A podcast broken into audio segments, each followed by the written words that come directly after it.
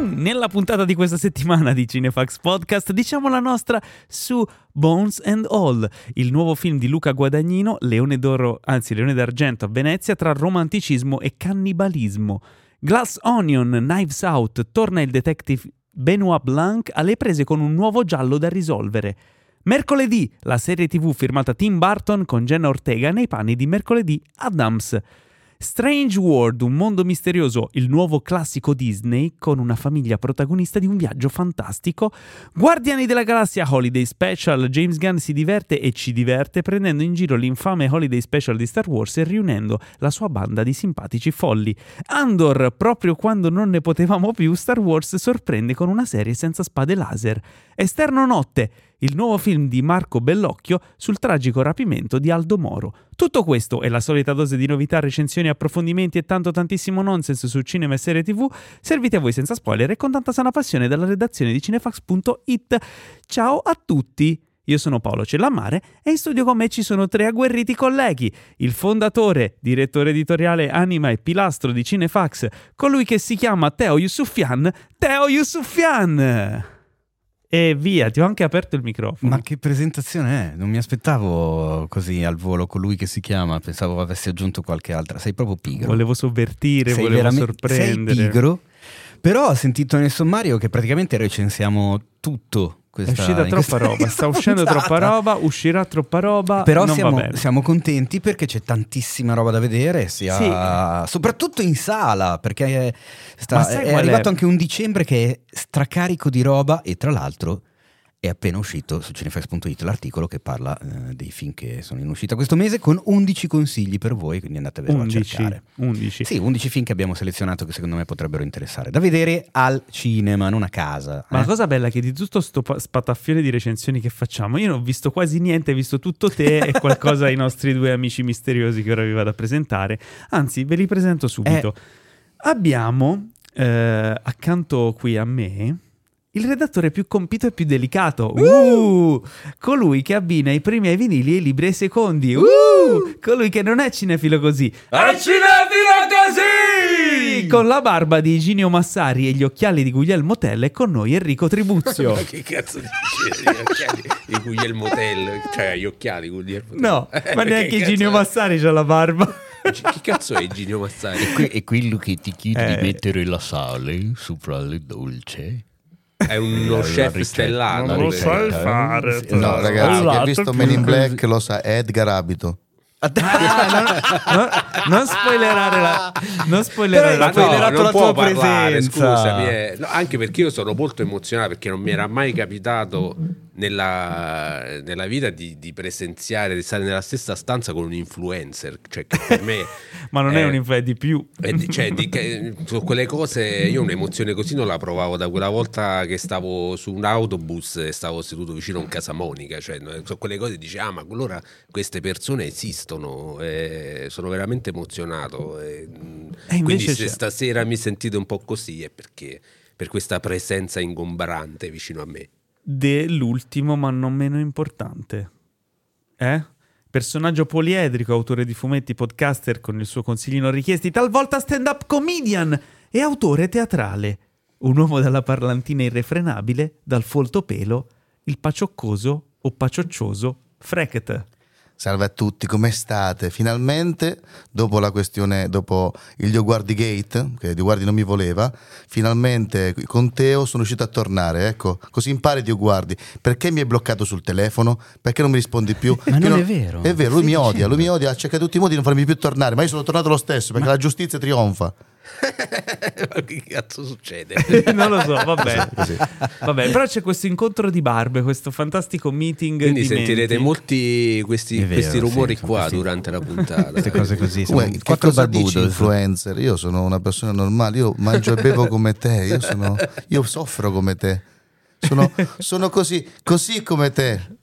ah, attenzione, voi non potete vedere il gesto, ma... Ho ma tra l'altro, le braccia. Enrico, lo sai che Frecht ha appena sì. pubblicato il suo nuovo fumetto che si chiama I sottocani? Ah! No, questa è una cosa che cercano di fare quelli di destra, no, in realtà il titolo è inglese, è Underdogs. e ah, eh, vabbè, ma adesso c'è l'autarchia. Appunto, cioè, quindi sotto cani. No, posso dire che mi ha dato un grande spottone il nostro ministro... Uh, sai che è il nostro primo ministro? Eh beh sì, quel, quello. Eh, quello ha detto, si è definita un underdogs, quindi mi ha fatto un grandissimo spottone. La ringrazio. Scusa, ma perché non si è definito una sottocagna? Non lo voglio, non lo, no. io mi scuso, non faremo nomi. Però sono contento. Iniziamo benissimo. Però è una serie Ma, bellissima eh, edita da Salda Press, che è un young ah, adult. Attenzione, da salda schiacciata, da salda schiacciare, anzi. Vedo che siamo carichissimi. Eh, ma quindi sei, sei, già diventato, diciamo, un, un ideologo di regime, ancora, cioè, dopo due mesi già abbiamo gli intellettuali di questo governo, quindi con il tuo fumetto. Ma, ma, ma infatti io spero che ce l'abbiano perché così almeno vendo più di 5 copie e se voi lo volete è disponibile in fumetteria, libreria e da tutte le parti. È una, è una serie eh, urban fantasy con gli animali antropomorfi dove casca su questo pianeta una ragazza chiamata Ziggy, chissà come mai, se siete fan di David ah. Bowie, ah. si piacciono le mazzate e i fumetti che mescolano il comics americano e manga, è la serie che fa per voi. Accattatavi Underdogs, l'ho realizzata con Luigi Formula e fresco dell'uomo d'arme. Spot finito molto, molto colorato. No, tra l'altro io volevo avvisarvi che venendo qua ho visto un furgoncino dei gelati con un'antennina sopra che stava parcheggiato qua sotto, che mi ha un po' insospettito. Eh, non tanto per ma... l'antennina, ma proprio perché il venditore di gelati a dicembre è strano. Sì, no, ma ci ho parlato, mi ha detto che si è rotto il motore, stanno cercando ah, di okay, ripararlo bene. da una settimana. Scusami, ha appena detto sta roba, sta partendo via, adesso c'è, un, c'è una, un furgone con i dei fiori. esatto. Con la stessa antennina. Va bene, allora direi di partire con... Uh, intanto ricordarvi che il 19 siamo tutti insieme a vedere Die Hard, dove a Milano. Al dove... Multisala Gloria Notorious di Corso Vercelli a Milano a partire dalle 20.30. Sarà una fantastica proiezione presentata dai qui presenti. Presentata da qui presenti è veramente brutto. Frecht, perché mi hai scritto questo testo? Io non lo... sei più bravo a scrivere. Ma io non l'ho scritto, in realtà te l'ho, te l'ho dettato a voce. Okay. Tu hai male. presentata da Paolo Celamare e il sottoscritto Teo Yusufian. Poi vedremo il film tutti insieme in un lingua originale sottotitolato. E alla fine del film ci sarà il momento della registrazione podcast dal vivo con voi voi, con il pubblico che ci direte cosa ne pensate eh, del film. Ci sarà il momento in cui io vi racconterò un sacco di curiosità di Cinefax sul film. Ci sarà il qui presente Frecht con la sua stand-up comedy sul film. Ci sarà il momento di premiare chi avrà risolto l'indovinello, riservato soltanto ai primi 20 che si presenteranno in sala, che riceveranno la cartolina, dove ovviamente ci sarà l'indovinello, che vincerà dei premi particolari, ovviamente a tema, sempre con il film. È una seratona, siamo a pochi passi, saremo a pochi passi dal Natale e sarà il nostro modo per eh, insomma tributare un salutone al caro Bruce Willis, visto che ha deciso di smettere di recitare e noi lo salutiamo con uno dei suoi film più rappresentativi che lo ha lanciato a tutti gli effetti dopo la commedia televisiva Moonlighting. Lui si è trovato eroe action improvvisamente con questo film ed è secondo me bellissimo da, da vedere tutti insieme al cinema. Non un film qualunque, ma probabilmente uno dei migliori action movie della storia del cinema, se non il eh, Assolutamente il miglior action movie natalizio. Sì, Su esatto. No, un film no, natalizio. Il miglior film di Natale. Ah, anche il miglior film. Beh, non lo so, c'è anche Beh, SOS Fantasmi, Night Before Christmas, ma di certo meglio di Una poltrona per eh, due, che è un due. film che, oh, che dice che... giù le mani oh, una poltrona. No, che il capitalismo è bello. Io ehi, voglio vedere la Landis, ma quel film... Abbassa gli volumi, per favore, Paolo. Censuralo. Comunque, concluderei questo appello... Concluderei questo appello con... Hippie motherfuckers! Ma Beh, insomma, vi aspettiamo in sala, trovate il modo per acquistare il biglietto, perché dovete acquistare il biglietto, per non è che arrivate lì senza biglietto e poi Giusto. piangete perché non entrate, sul sito di Notorious Cinema cercando Die Hard Original Version oppure su cinefax.it che trovate in home page, in bella vista, l'articolo con i link per andarvi a comprare il biglietto. Occhio che è alla O di original version, perché nell'ordinal version c'è scritto original version die hard, quindi se vedete la D non c'è, scendete che c'è. Esatto. Okay, una, una, una, una, domanda, ma il notorious è quello con i sedili che si stendono? Esatto. Hai ragazzi, capito? Chi non conosce questo cinema è meraviglioso perché avete un, tas- un, tastino e vi sdraiate ragazzi, è il cinema più comodo che abbiamo mai visto. È il cinema che vi sdraia. Ma, eh, ehm... ma questo podcast è diventato carosello? Caro, quando... sì, c'è solo i primi Io minuti. purtroppo non ho niente da promuovere, però se mi volete fare un bonifico... Lasciamo l'Iban di Enrico Tribuzio Ce l'hai PayPal? In, in calce a... Eh? Ce l'hai PayPal? PayPal? No, no, no solo contante, solo contante, solo grazie, contante. fino a 5.000. Eh, adesso hanno alzato anche il tetto, quindi a maggior ragione. Stiamo e non a ti permettere di tirar fuori una carta. Eh? Porca puttana, via quelle mani! Daniel, sono contante. Siamo tornati a parlare dei sottocani. Esatto. Esatto. Noi siamo le brigate POS. ok. e a proposito di POS, vi ricordiamo anche di supportare Cinefax sugli amici di cinefax.it. Ve lo diciamo tutte le settimane. Per chi non ci conoscesse, è nostra, il nostro sito per arrivare direttamente sul Patreon che supporta tutto il progetto di Cinefax, che non è solo il podcast, ma anche il sito e tutte le, le altre piattaforme social e le varie attività che vi coinvolgono voi cinefili per insomma partecipare partecipare eh, e quindi donando pochi euro al mese potete supportare la causa, farci crescere, farci fare cose ancora più fighe. Eh, ma a questo punto direi di scivolare aggraziatamente verso i lidi delle news perché quest'anno ne abbiamo selezionate poche, visto che abbiamo una caterva di recensioni. Quest'anno? Questa settimana, scusa. quest'anno no. Ne appro- approfitto di questa piccola defiance eh. per inserirmi a, come il cuneo fiscale, eh, perché come siamo politici siamo, siamo oggi. Tema, eh, perché stavo perdendo l'occasione per dire una cosa figa. Se non vi interessa diventare supporter e Patreon di cinefax.it, nonostante eh, ecco, ne abbiamo bisogno, raga, ve lo dico proprio in tutta onestà e siamo vicini a Natale. Se avete un amico o un'amica amante del cinema, regalategli l'abbonamento al Patreon. Voi spendete niente e gli fate un sorpresone. Secondo me potrebbe essere una bella idea. Regalo. È un bel regalo, sì, sì. Fantastico. Ma come si scarta? Hai però? ragione, è un bel regalo. Fate un regalo utile una volta, utile anche a noi. Eh. Quindi andiamo avanti e parliamo delle news. Uh, ho selezionato un poker di news. Oh, Iniziamo con, con, con, l'asso di bastoni. no, aspetta, no, già, poker, no, poker mi sa che hai sbagliato carte. Ti prego Paolo, giochiamo assieme. Non so per quale motivo, ma sento che potrei avere qualche... Patreon, mi sa che me li piglio io adesso. Ah, ma aspetta, tu hai parlato di bastoni, sempre pensando eh sì. all'underdog che abbiamo Esatto. Okay. Allora, ah, eh, certo. Um, ci sono vari nella storia del cinema ci sono che succede? Cos'è questo rumore? Non lo so, sento della gomma che si eh, muove. Che secondo me sono, ecco, stanno salendo. Quelli che stavano nel furgoncino stanno arrivando. Dicevo, allora, un attimo di... Calando dall'ultimo È il passo dell'oca quello. Ok, allora, nella storia del cinema ci sono dei personaggi che diventano leggenda e delle leggende che diventano ancora più leggende, ma non c'è leggenda più grande di Bruce Lee. Ti sei ma- fatto... marzulizzato. Ha fatto un pugno di film ma è rimasto comunque nell'immaginario collettivo, è diventato un'effettiva leggenda. Sì. E ne sono stati fatti, eh, ne sono stati tratte mille documentari, film, serie, eccetera.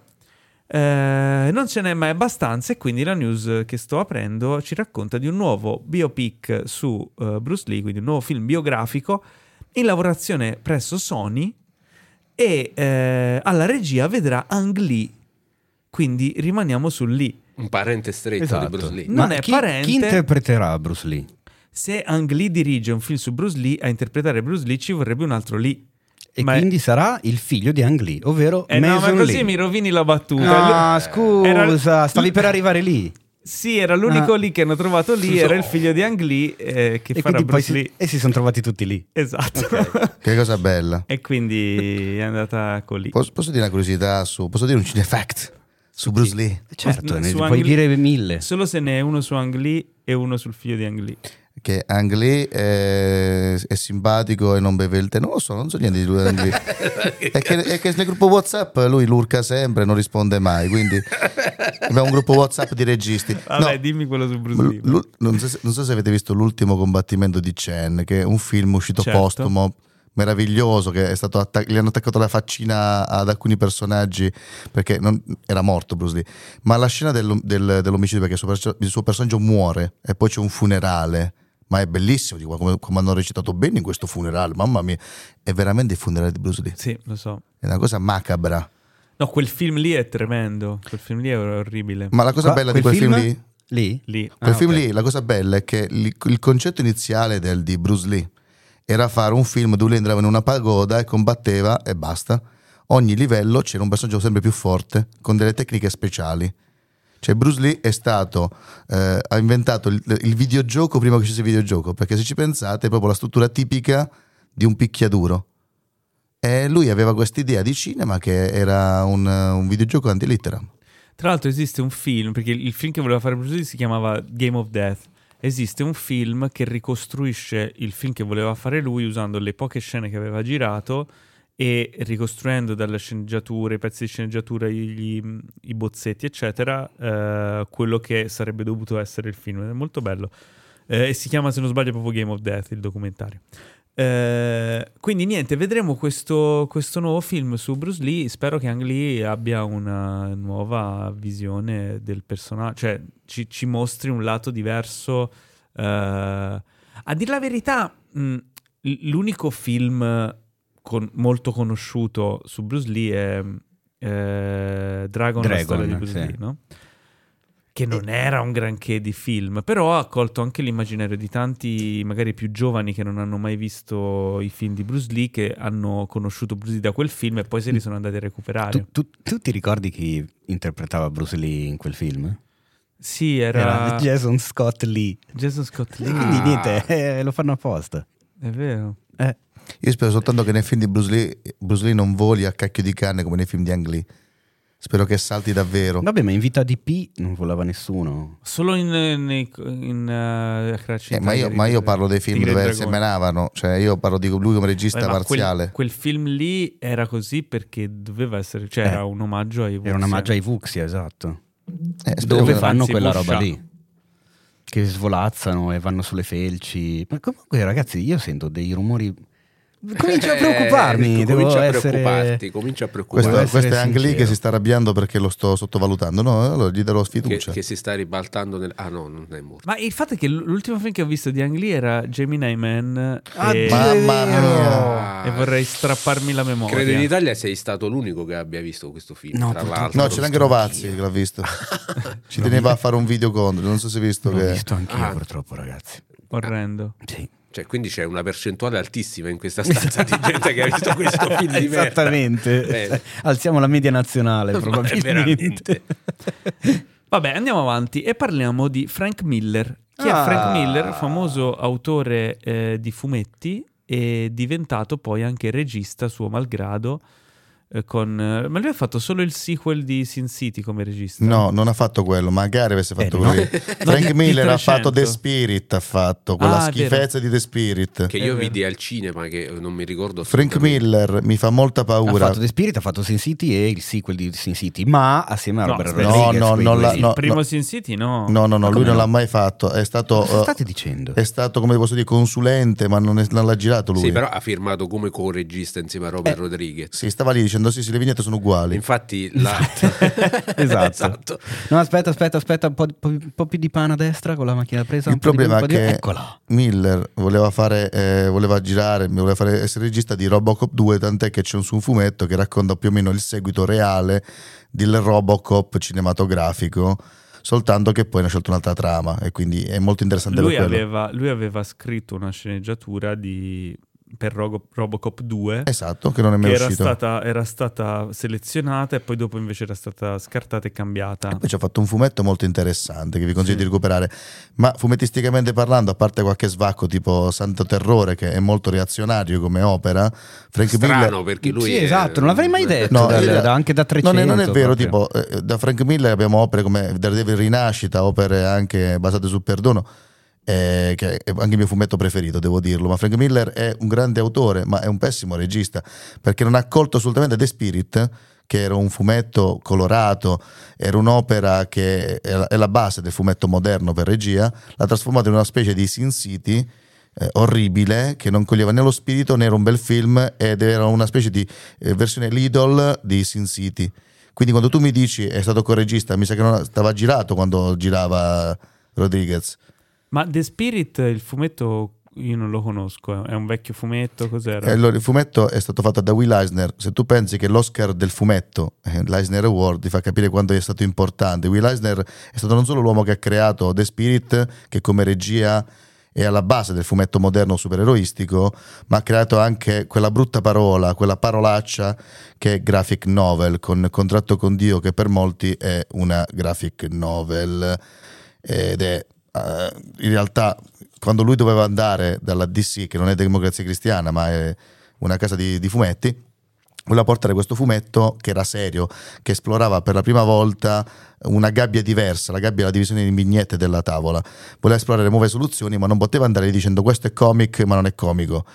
E quindi si inventò questa parola chiamata graphic novel. Così, oh, bello, lo, lo, lo pubblichiamo allora questo graphic novel. Ah, in realtà. Tutto marketing. Sì, in realtà è tutto marketing, perché se pensiamo che il contatto con Dio sono quattro storie all'interno del volume, va contro l'idea che la graphic novel è una storia singola, non seriale.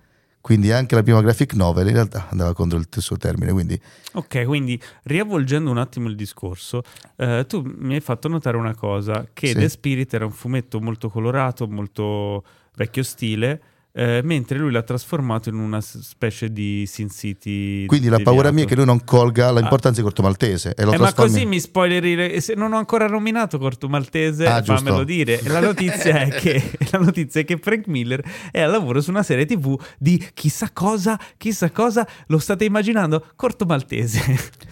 Vabbè, come, potrà, come tra- potrà, il buon Adesso Frank Miller? Vedremo corto maltese con i mitra che, che come... ammazza eh, in bianco e nero. In bianco e nero, però Tribù mi raccomando, la prossima devi spoilerarla tu perché so, prima è stato te, poi sono stato io. No, la mia in paura. Sì, la prossima tocca a te. Posso dire, la, la mia paura vera, reale, è che lei non colga la bellezza del personaggio, non colga il senso del personaggio, perché uno può anche reinventarlo. Perché corto maltese è stata un'invenzione moderna. Di recente hanno fatto un corto maltese nel 2001, fatto in Francia, bellissimo da Vives, un autore francese molto importante, e quindi si può reinventare il personaggio. Mm. Solo che secondo me Frank Miller non è capace di fare questa cosa. Posso corredare la notizia dandoti la risposta di Frank Miller. Oh, Intanto no. ti dico che comunque la produzione sarà seguita da Studio Canal. Ah, eh, quindi con francesi. Esatto, francesi con produttore esecutivo comunque Frank Miller e a supervisionare gli effetti visivi del progetto ci sarà Phil Tippett, che ah. voglio dire, uno che ha lavorato a Star Wars, Indiana Jones e il Tempio Maledetto, Jurassic Park, Robocop, diciamo che forse... Sì, però lui è un esperto è di stop motion. Eh, te capì? Mm.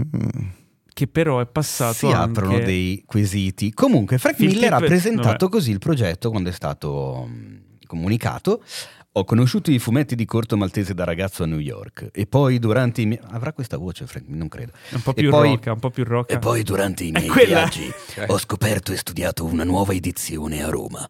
I disegni erano così espressivi e audaci che saltavano fuori dalla carta sulla quale erano stampati. Mi ha mostrato il potere dei fumetti dove il linguaggio non è una barriera. Sono rimasto davvero strabiliato, era pieno di magia e avventure romantiche. Corto Maltese è un ribelle che può parlare con gli dei. Il suo è il viaggio dell'eroe nella forma più classica e sono onorato di poter portare questa serie. di, po- di poter portare in questa serie il romanticismo, l'eroismo e quel sottotesto mistico della creazione di Ugo Pratt. Posso dire che Ma bisogna, dovete smetterla di, inven- di, di, invitare di inventare Frank, le voci. Frank Miller a Lucca. Vedi che succede? Ah, perché l'ha, detto, l'ha, detto a Luca? No, non altro, lo so, ma l'avrei qualche parte. No, non l'ha, più che altro, a 70 anni non aveva mai visto Corto Maltese. No, anche perché di recente ha vinto anche un Eisner Corto Maltese con la sua edizione qualche anno fa. Quindi mo l'hanno scoperto in America Corto Maltese. Ah, ecco. Ha detto che li ha conosciuti da ragazzo a New York. Sì, ah, da ragazzo. A New York. Ah, ok, non avevo capito. Boh. Quindi, beh, eh, non cosa ne pensiamo? Non lo so, io non sono un, eh, conosci- un, gran conoscitore di corto maltese. Ma sai chi è un grande conoscitore? Alessandro Dioguardi. Alessandro Dioguardi che ce l'ha anche tatuato in faccia, quindi... Ma non è... Eh, eh? no, perché è bello che il pubblico non è che ci conosce È diventato un trapper. Però adesso se lo immagino esatto. che scritto corto maltese sul, tipo sulla guancia, sullo zigomo. No, in realtà eh. Aless- Alessandro ha scritto un bellissimo articolo che trovate sul sito nella sua rubrica, sul divano di Ale, che viva la fantasia si chiama esattamente come il suo podcast. E l'articolo si chiama Corto Maltese, ecco perché dovreste recuperare la serie animata di Rai e Canal Plus. Mm. dove racconta tutto il suo punto di vista do... su corto, eccetera, eccetera. In una delle prossime puntate gli chiederemo cosa ne pensa di Frank Miller su questo progetto. Se volete leggere una storia di Corto Maltese, vi consiglio La ballata del mare salato, che è la sua migliore. Ok, c'è un mare dolce? No, no, no, Ma non ti prestare a questo gioco al massacro, io te lo dico per esperienza. È, è, meglio stare zitti. Comunque c'è una bellissima immagine di Nino Banfi con il cappello da marinaio che sembra corto maltese. Un meme bellissimo, ve lo consiglio. Vabbè. Non sto scherzando. È vero, che era le, le, roba da ricchi il film. Era roba da ricchi, bravo. Vedo che tu sei grande esperto. Tra l'altro, non so se lo sapete, ma in realtà la faccia di corto maltese è stata eh, ispirata da Bart Lancaster. Ma ah. dai? Che se lo guardi effettivamente eh, è abbastanza Correct. identico. E doveva essere lui a interpretarlo in un film che non si è mai fatto. Che peccato. peccato. peccato. Esatto. James Gunn conferma su Twitter che il DC Universe collegherà, cioè da quando insomma lo gestirà lui, collegherà film, serie tv e animazione. Ah, cioè, che idea originale. ma non l'ha mai fatto nessuno. Domanda, è retroattiva questa cosa? non si sa. No, Chie- no, chiediglielo, no. però su Twitter ti risponde. Non è un condono edilizio, quindi no, non è retroattivo.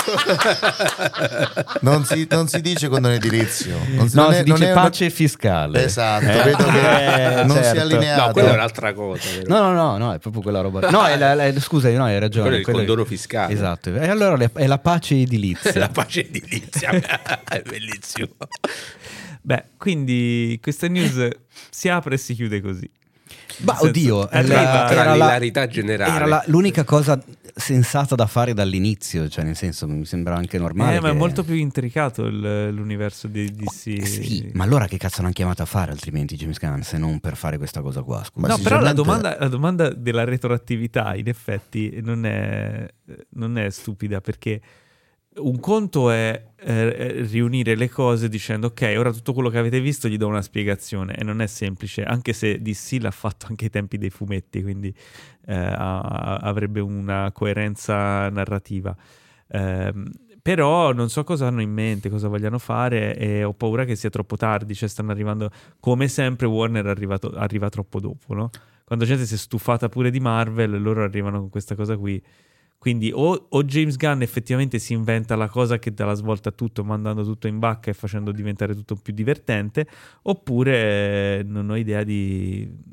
Per me cosa... c'è solo una soluzione. Quando ho sentito James Gunn che sarebbe arrivato in, nella DC, che non è, ricordo, non è democrazia cristiana, io mi aspettavo che sarebbe esplosa questa questione del DC Cinematic Universe e l'avrebbero chiuso, nel senso che avrebbero fatto quello che adesso ripeto con la parola brutta, graphic novel, cioè in DC c'è un'etichetta chiamata Black Label dove fanno uscire dei film, cioè dei, dei fumetti, dei volumi fuori continuity molto interessanti su un personaggio o su una storia. Sarebbe stato bello sapere che c'era comunque tutta quella mitologia DC e avremmo finalmente visto dei film con delle belle storie, ma finalmente senza questi collegamenti a rompere le scatole. Magari un Batman anziano che riprendeva il Batman di Frank Miller, oppure un Flash eh, che raccontava una storia fuori continuity, senza essere più legati a questa serialità della Marvel e creando finalmente un prodotto diverso, un po' come l'ha fatto con Joker che è stato Ma un gran successo. Il discorso è che loro inseguono, quindi Marvel ha, ha sfruttato questo grimaldello del,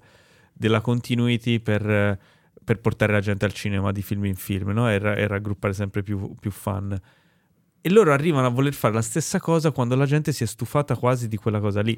Esatto. E, quindi no, fallo diverso, fai un'altra cosa. Non lo so, mi mette dei dubbi questa cosa so, qui, però, però, vedremo. Insomma, no, James Gunn avrebbe potuto fare, ok, andate tutti a cagare e, e, la cosa bella avrebbe potuto avere finalmente al cinema dei film che potevi andare a vedere senza non cercare su Wikipedia che è successo prima. Però non sottovalutare James Gunn che è un furbacchione, quindi magari dice così ma poi si è inventato qualcos'altro. Vedremo. Vedremo, vedremo. Eh, chiudo la sessione delle news con eh, una news di mercato, calciomer- eh, cinemercato. Eh, Legendary Entertainment chiude un nuovo accordo con Sony. Scusa, rido perché Cosa? non sapendo dove mettere l'accento l'hai messo su tutte le vocali leggendo Legendary. no, è Legendary. Ah, ok. Legendary Ti ho sentito perché prima hai detto dove si Perché stavo, eh, no, stavo, iniziando con Legendary, ma poi mi ricordo allora, che Legendary. Un po' si è sentito. Era venuta una via di mezzo. Legendary Entertainment chiude un nuovo accordo con Sony. Ricordiamo che Legendary era legata a Warner Bros. Eh, sì, certo. E invece no, ha sfanculato Warner Bros., chiuso un deal con Sony eh, e tutti i prossimi film eh, targati Legendary saranno pubblicati, distribuiti da Sony. Questo anche perché eh, eh sono d'accordo insomma, sulla, sul, um, sull'effort di Sony nel sostenere le uscite in sala. Uh, che c'è stato insomma in questi anni anche perché come dicevamo le, nelle settimane passate Sony è l'unica che non ha una piattaforma streaming quindi per ora Ricor- no, non ce l'avranno neanche in futuro. Eh, Ricordiamo che Legendary è dietro ai film di Danny Boyle, soprattutto Christopher Nolan, che quindi giustamente essendo se n'è andato lui da Warner eh, hanno seguito, eh, i vari Godzilla Kong che hanno fatto negli ultimi anni. Insomma, è un anche se il prossimo, della serie, il prossimo della serie Godzilla Kong uscirà sotto Warner perché è già in lavorazione, quindi quelli che sono già partiti usciranno sotto Warner, però nel futuro tutti i loro diciamo brand, tutti i loro franchise eccetera passeranno tutti con distribuzione Sony. Uh, ho chiuso le news, ma in realtà me ne è venuta in mente una che oh, non, no. non, avevo inserito. No, è una cosa, non so se l'avete visto, a proposito proprio di franchise, eccetera. Teo, cosa c'è? Una breaking news? No, è che ho notato una roba, effettivamente. A parte che eh, Leggendary di solito fanno blockbusteroni, ma vedo qua che hanno, cioè, tipo Skyscraper, Pacific Rim, cioè sono quelli di questi filmoni, sì, sì, eccetera, sì. esagerati. Ma ho visto adesso che hanno fatto, a parte i due Nola Holmes, non pensavo ci fosse Leggendary dietro, ma sono quelli dietro anche a Dune di Villeneuve. Eh sì, anche Dune, infatti Dune e parte 2 uscirà sotto Warner. Uscirà ancora sotto sì, Warner? Sì, sì, perché è già eh, in lavorazione. Ah, ecco, perché sennò... Mm, esatto. Una bella tegola per Warner. No, Va no, bene, no. niente, ok, scusate. Ehm, quindi dicevo, a proposito di tutti questi franchise posseduti da case di produzione, eh, c'è stato, eh, è stato svelato proprio ieri, se non sbaglio, il nuovo logo animato di DreamWorks Animation eh, no, non c'è più il bambino sulla mezzaluna che pesca. Purtroppo c'è ancora il bambino, ah, no. okay. ma invece di pescare vola co- nello spazio What? e va a incontrare tutti i vari personaggi eh, pubblicati sotto l'etichetta DreamWorks, quindi no. c'è Shrek, ci sono... Ma che sta poracciata? Eh, esatto. Tutti, tutti, quanti, tutti, quanti, ci sono, ora non mi ricordo tutti. Ma la però... musichetta è ancora... Sì, ma diventa un'altra roba. È una cosa di una è una cosa di una, di una bruttezza, cioè proprio lo sfoggio di... Noi abbiamo sì, fatto sì. questo, questo, questo e questa, la lista no, della che brutta spesa. cosa. Veramente orribile, è, è stato blastato su Twitter. È la classica cosa, secondo me, che ha pensato un executive della casa di produzione. Assolutamente, 100%. Non è, sicuramente non l'ha pensato un artista. Prima era una roba elegante, bellissima e che è rimasta nell'immaginario, esatto. adesso è una roba agghiacciante che spero che rimanga soltanto Uh, per il film uh, che è stato presentato, che è, è la, praticamente sarà in testa al gatto con gli stivali 3, uh, e quindi è stato presentato per quello. Ma spero che non, che non venga tenuto poi. Ma come che finisce? Cioè lui vuole mezzo i personaggi e poi che e poi alla fine terra? ritorna nella luna. No, alla fine ritorna ah. nella luna. Ah, com- ma, ma pensa a te. E però non pianta la bandiera americana sulla Luna. No, esatto. Poi non Vabbè. potete sapere, cari amici e cari amiche. Ma tanto ne parleremo dopo, perché dobbiamo parlare esatto. del trailerone nuovo. Esatto. Quindi. Se volete soffrire, però, vi consiglio di andarvelo a cercare, guardarvelo e magari mandare anche voi qualche commento di insulti a DreamWorks Animation. Eh, bene, è giunto il momento di chiamare il nostro amico Uh, Enrico, tu non te lo ricordi, ma c'è un amico nascosto qui sotto al tavolo che possiamo... ah, ecco che cos'era questa cosa. Eh sì. Ciao Enrico. Oddio. Ti voglio bene. Anch'io, caro Roboteo. Tu sei l'unico che mi capisce. No, tra l'altro, tu, cioè, eh, Roboteo, tu non so se ti ricordi se i tuoi chip o tutte le volte che ti abbiamo mandato a manutenere abbiano rovinato qualche scheda di memoria, ma Enrico fondamentalmente è il tuo papà. Lo so. Ah, ok, quindi te lo ricordi. E tu sei un pezzo di merda. Ma perché? ma non, ma ti ho semplicemente Domanda... ricordato che il tuo papà eh, è una cosa lo sai che non gli devi dire. Io lo babbo, so. chi è la mamma? No, ma soprattutto non voglio spiegare come è avvenuto il concepimento. è una cosa che non possiamo dire. No, anche perché ricordiamoci che noi siamo per la famiglia naturale. eh, quindi eh, non, non sia mai così. In imbarazzo. no, no, dai, stai zitto Enrico. Così i nostri amici che stanno giù sono contenti. Quella eh, porta eh. internet era consenziente. a proposito, Henry, ma gliel'hai comprato il poster di quell'attrice che a lui piace tanto? Quale? Come quale? Non lo sai. Come quale? Quale? No. È la, l'attrice che lui adora. Chi? Zendaya? Zendaya. oh, vedi, gli hai preso il poster? Eh, sì, sì, ho preso il poster, quello di Max. Grazie papà. ma non l'ha fatto, ma poi esiste ancora ma Non, non lo so, però mi ricordo quando andavo alle medie. Il di esatto. Mamma che va tristezza. Bene, va bene. Sempre eh, va, è, è, il momento della domandona, per questo abbiamo chiamato eh, Roboteo, hai le domandone a portata di mano? No. Ecco. Come no? Teo, ce l'hai tu? Io sì, ce le ho. Va bene, dai. Okay. Eh, Roboteo, puoi tornare nel tuo sgabuzzino. Allora, come sapete, eh, in questa stagione del podcast abbiamo cambiato un po' le cose e le vostre domandone le facciamo sentire, le- si sentono le vostre voci, le Sono voci... due anni che le abbiamo cambiato. Non è vero, cioè, le ultime puntate quando abbiamo ripreso a settembre, cazzo Eh, dici? sono due 16 mesi. anni che- Ma non è vero! Quindi si sentono le vostre voci, voci di persone vere, donne e uomini che ci mandano un vocale di massimo 40 secondi sul canale Telegram di cinefx.it. Ogni settimana c'è un tema delle domandone e questa settimana abbiamo voluto prenderne uno di cui non avevamo mai parlato, ovvero i gialli, Ah. eh? cioè i film quelli con il detective Ah, pensavo proprio ai film che c'hanno una fotografia gialla. No, quello No, è oppure quel Breaking Bad brutto- in Messico. O quel brutto film di Argento chiamato Giallo, che alla fine il, ca- il tipo c'aveva l'littero. Mamma, Mamma mia. No, ma l'hai spoilerato. Meglio spoilerà. così, ragazzi, vi ho fatto un favore. no, vabbè, questa puntata è Sai, veramente... sai il nostro amico della censura cosa dice a chi spoilera? Eh, Ok. te, te lo meriti. eh. Te lo meriti. Ti ho paro- salvato. parole pesanti. Ma sentiamo che cosa ci ha mandato Matteo Ciao S. Cinefakiz, sono Subbuteo, il Cosa? gemello di Roboteo. Oddio. Ieri sono tornato alla nostra Robocasa e l'ho trovato lì, esamine a terra.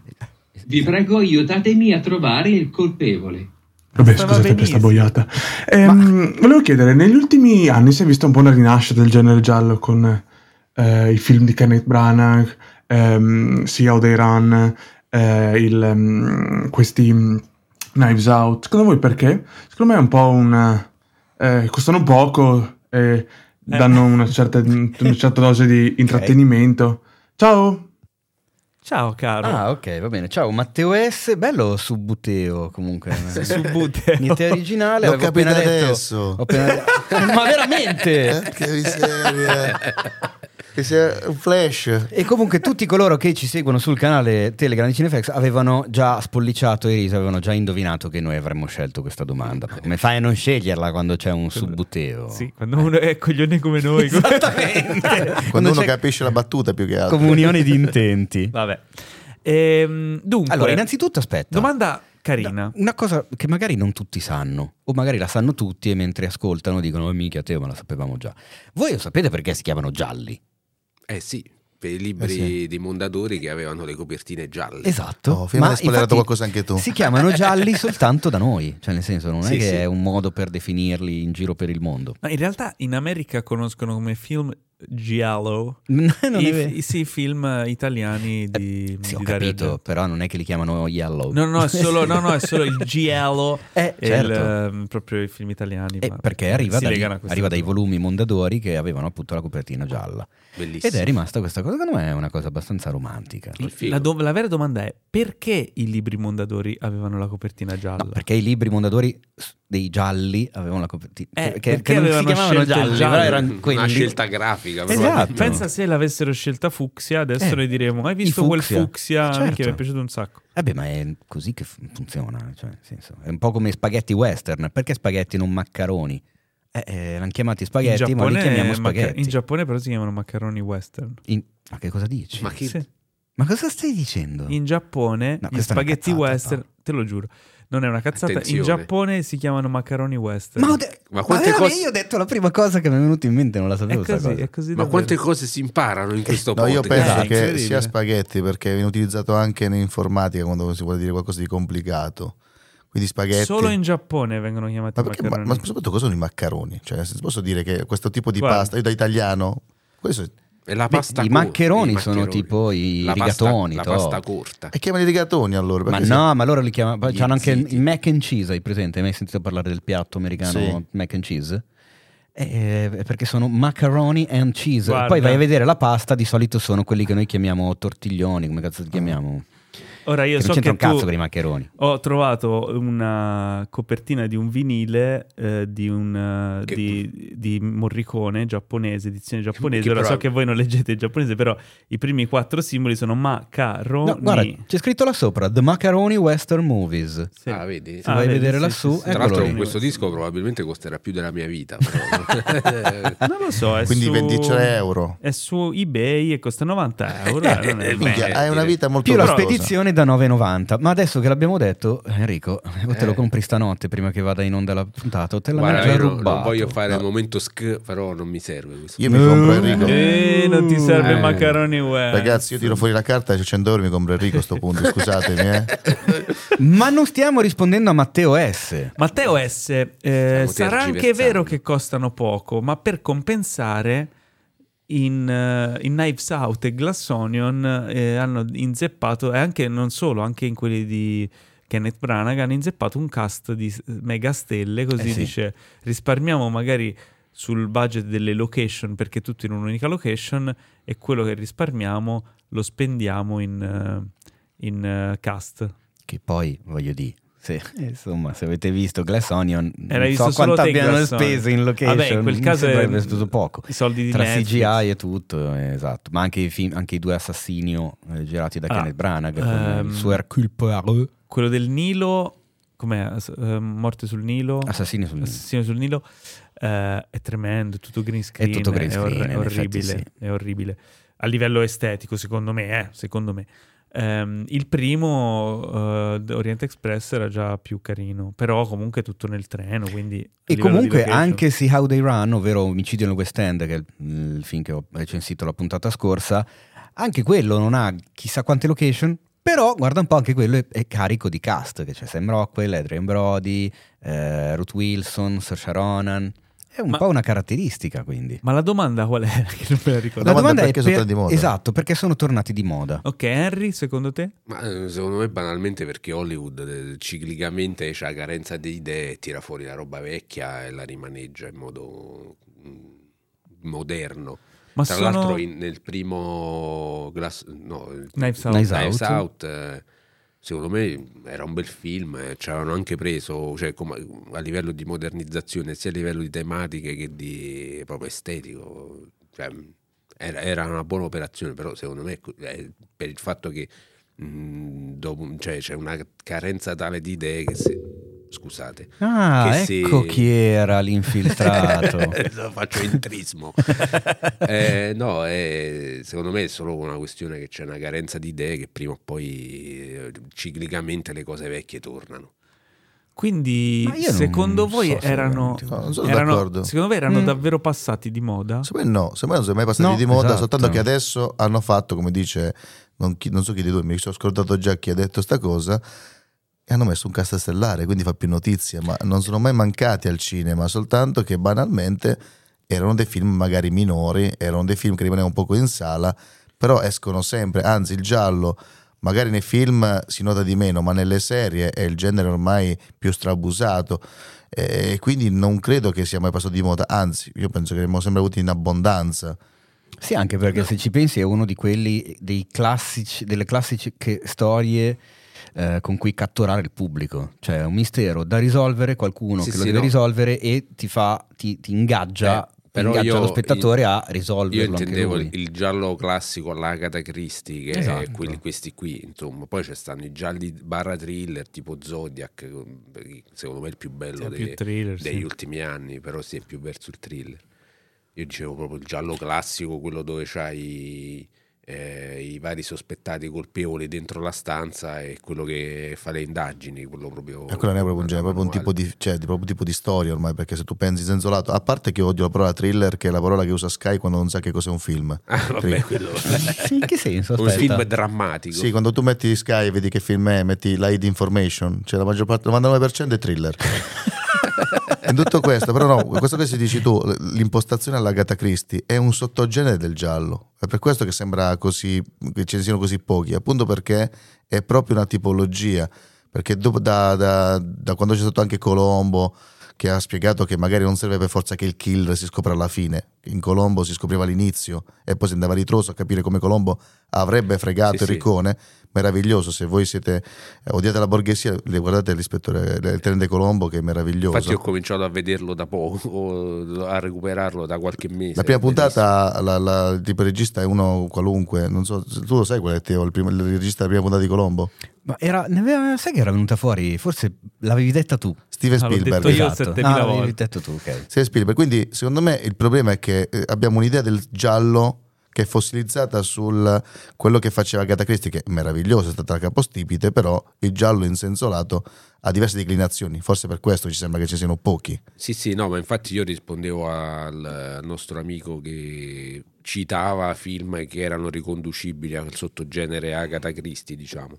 Poi sì, è chiaro, il film col mistero, diciamo così, ci sono sempre stati, certamente. Beh, comunque, secondo me è anche dovuto al fatto che sono usciti dei prodotti di qualità, in particolare Knives Out, che potrebbe essere un po' quello che ha davvero rilanciato il genere, perché poi ne erano usciti anche altre di dubbio valore negli ultimi anni. Ma, sì, sì, ma infatti... sai, quando si concatenano magari un paio di film forti, allora iniziano a spingere. Eh, c'era un'intervista di, eh, di Fulci di tanto tempo fa che diceva appunto che il, il, giallo barra thriller era il genere più difficile da fare perché secondo lui a livello di scrittura era veramente un casino. E, eh sì. e lui recriminava spesso che gli americani copiavano il cinema europeo, in particolare quello italiano, su questo, su questo genere. E i prodotti che uscivano erano dei sottoprodotti eh, a, proprio a livello qualitativo di, di, della roba che avevamo fatto noi.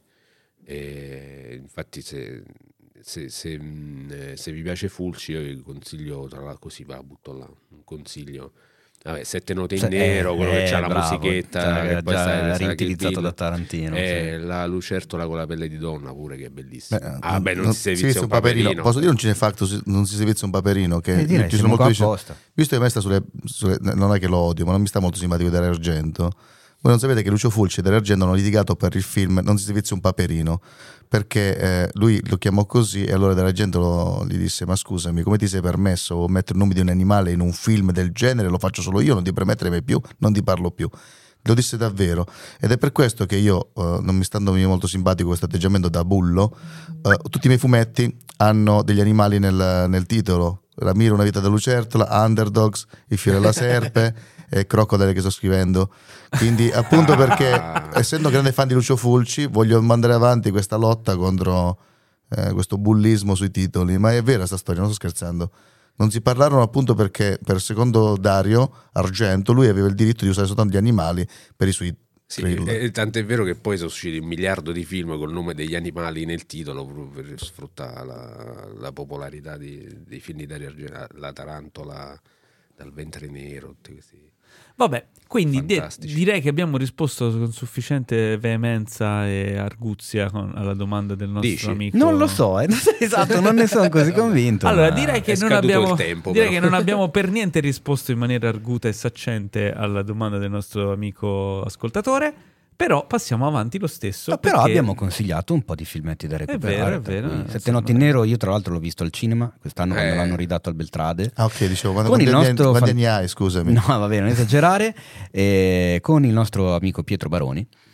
Ed è ancora oggi un film clamoroso, Eh, sì. storia intrigo incredibile, oltre ovviamente alla famosissima musica che sono appunto le sette note Che non- che- che non ci diamo- Esatto. che ha poi che non utilizzato ci diamo mai, ma è del mitico Fabio Frizzi, fratello Eh, sì. compianto Fabrizio. Fabrizio. Eh. Però Fabio Frizzi è un grandissimo, tra l'altro una persona squisita, è stato un concerto qua a Milano qualche anno fa, pre-Covid. Poi se, cioè, finito il concerto lui tranquillamente è sceso con i fan, ciao, abbracci- baci e abbracci, firme, eccetera. Poi col Una- Covid. Una persona fantastica. Poi è arrivato il Covid. Se era, pri- se era dopo il Covid era un problema, però prima è, sta- è stato veramente una persona squisita. Se era, se era dopo il covid era lui che ti guardava mentre ti abbracciava intanto faceva tan Tan, tan tan, tan tan, esatto. tan tan tan tan tan. vabbè Tra l'altro, no, dico così giusto per fare un po' di polemica che a me mi piace tanto. Cioè, Fabio Frizzi è uno che ha fatto mega concerti sia in America che in Inghilterra con le musiche di Lucio Fulci, appunto le colonne sonore che faceva quasi sempre lui. C'era un concerto fantastico che è stato anche registrato alla Union Chapel, mi pare, una cappella, scon- una chiesa sconsacrata eh, in, eh, in Inghilterra, un mare di gente, eccetera. Poi al concerto quello dove sono andato io a Milano eravamo quattro gatti. Eh, calla. Questo mi, mi spiace molto, che eh, lui è molto più seguito all'estero che qua. Ok. Eh, grazie per questo approfondimento su... Grazie per questa rottura di Eh, coglioni. no, non è vero. Eh, passiamo a parlare dei trailer di questa Ah, settimana. e non metti la sigla Ah sì, vai. bello.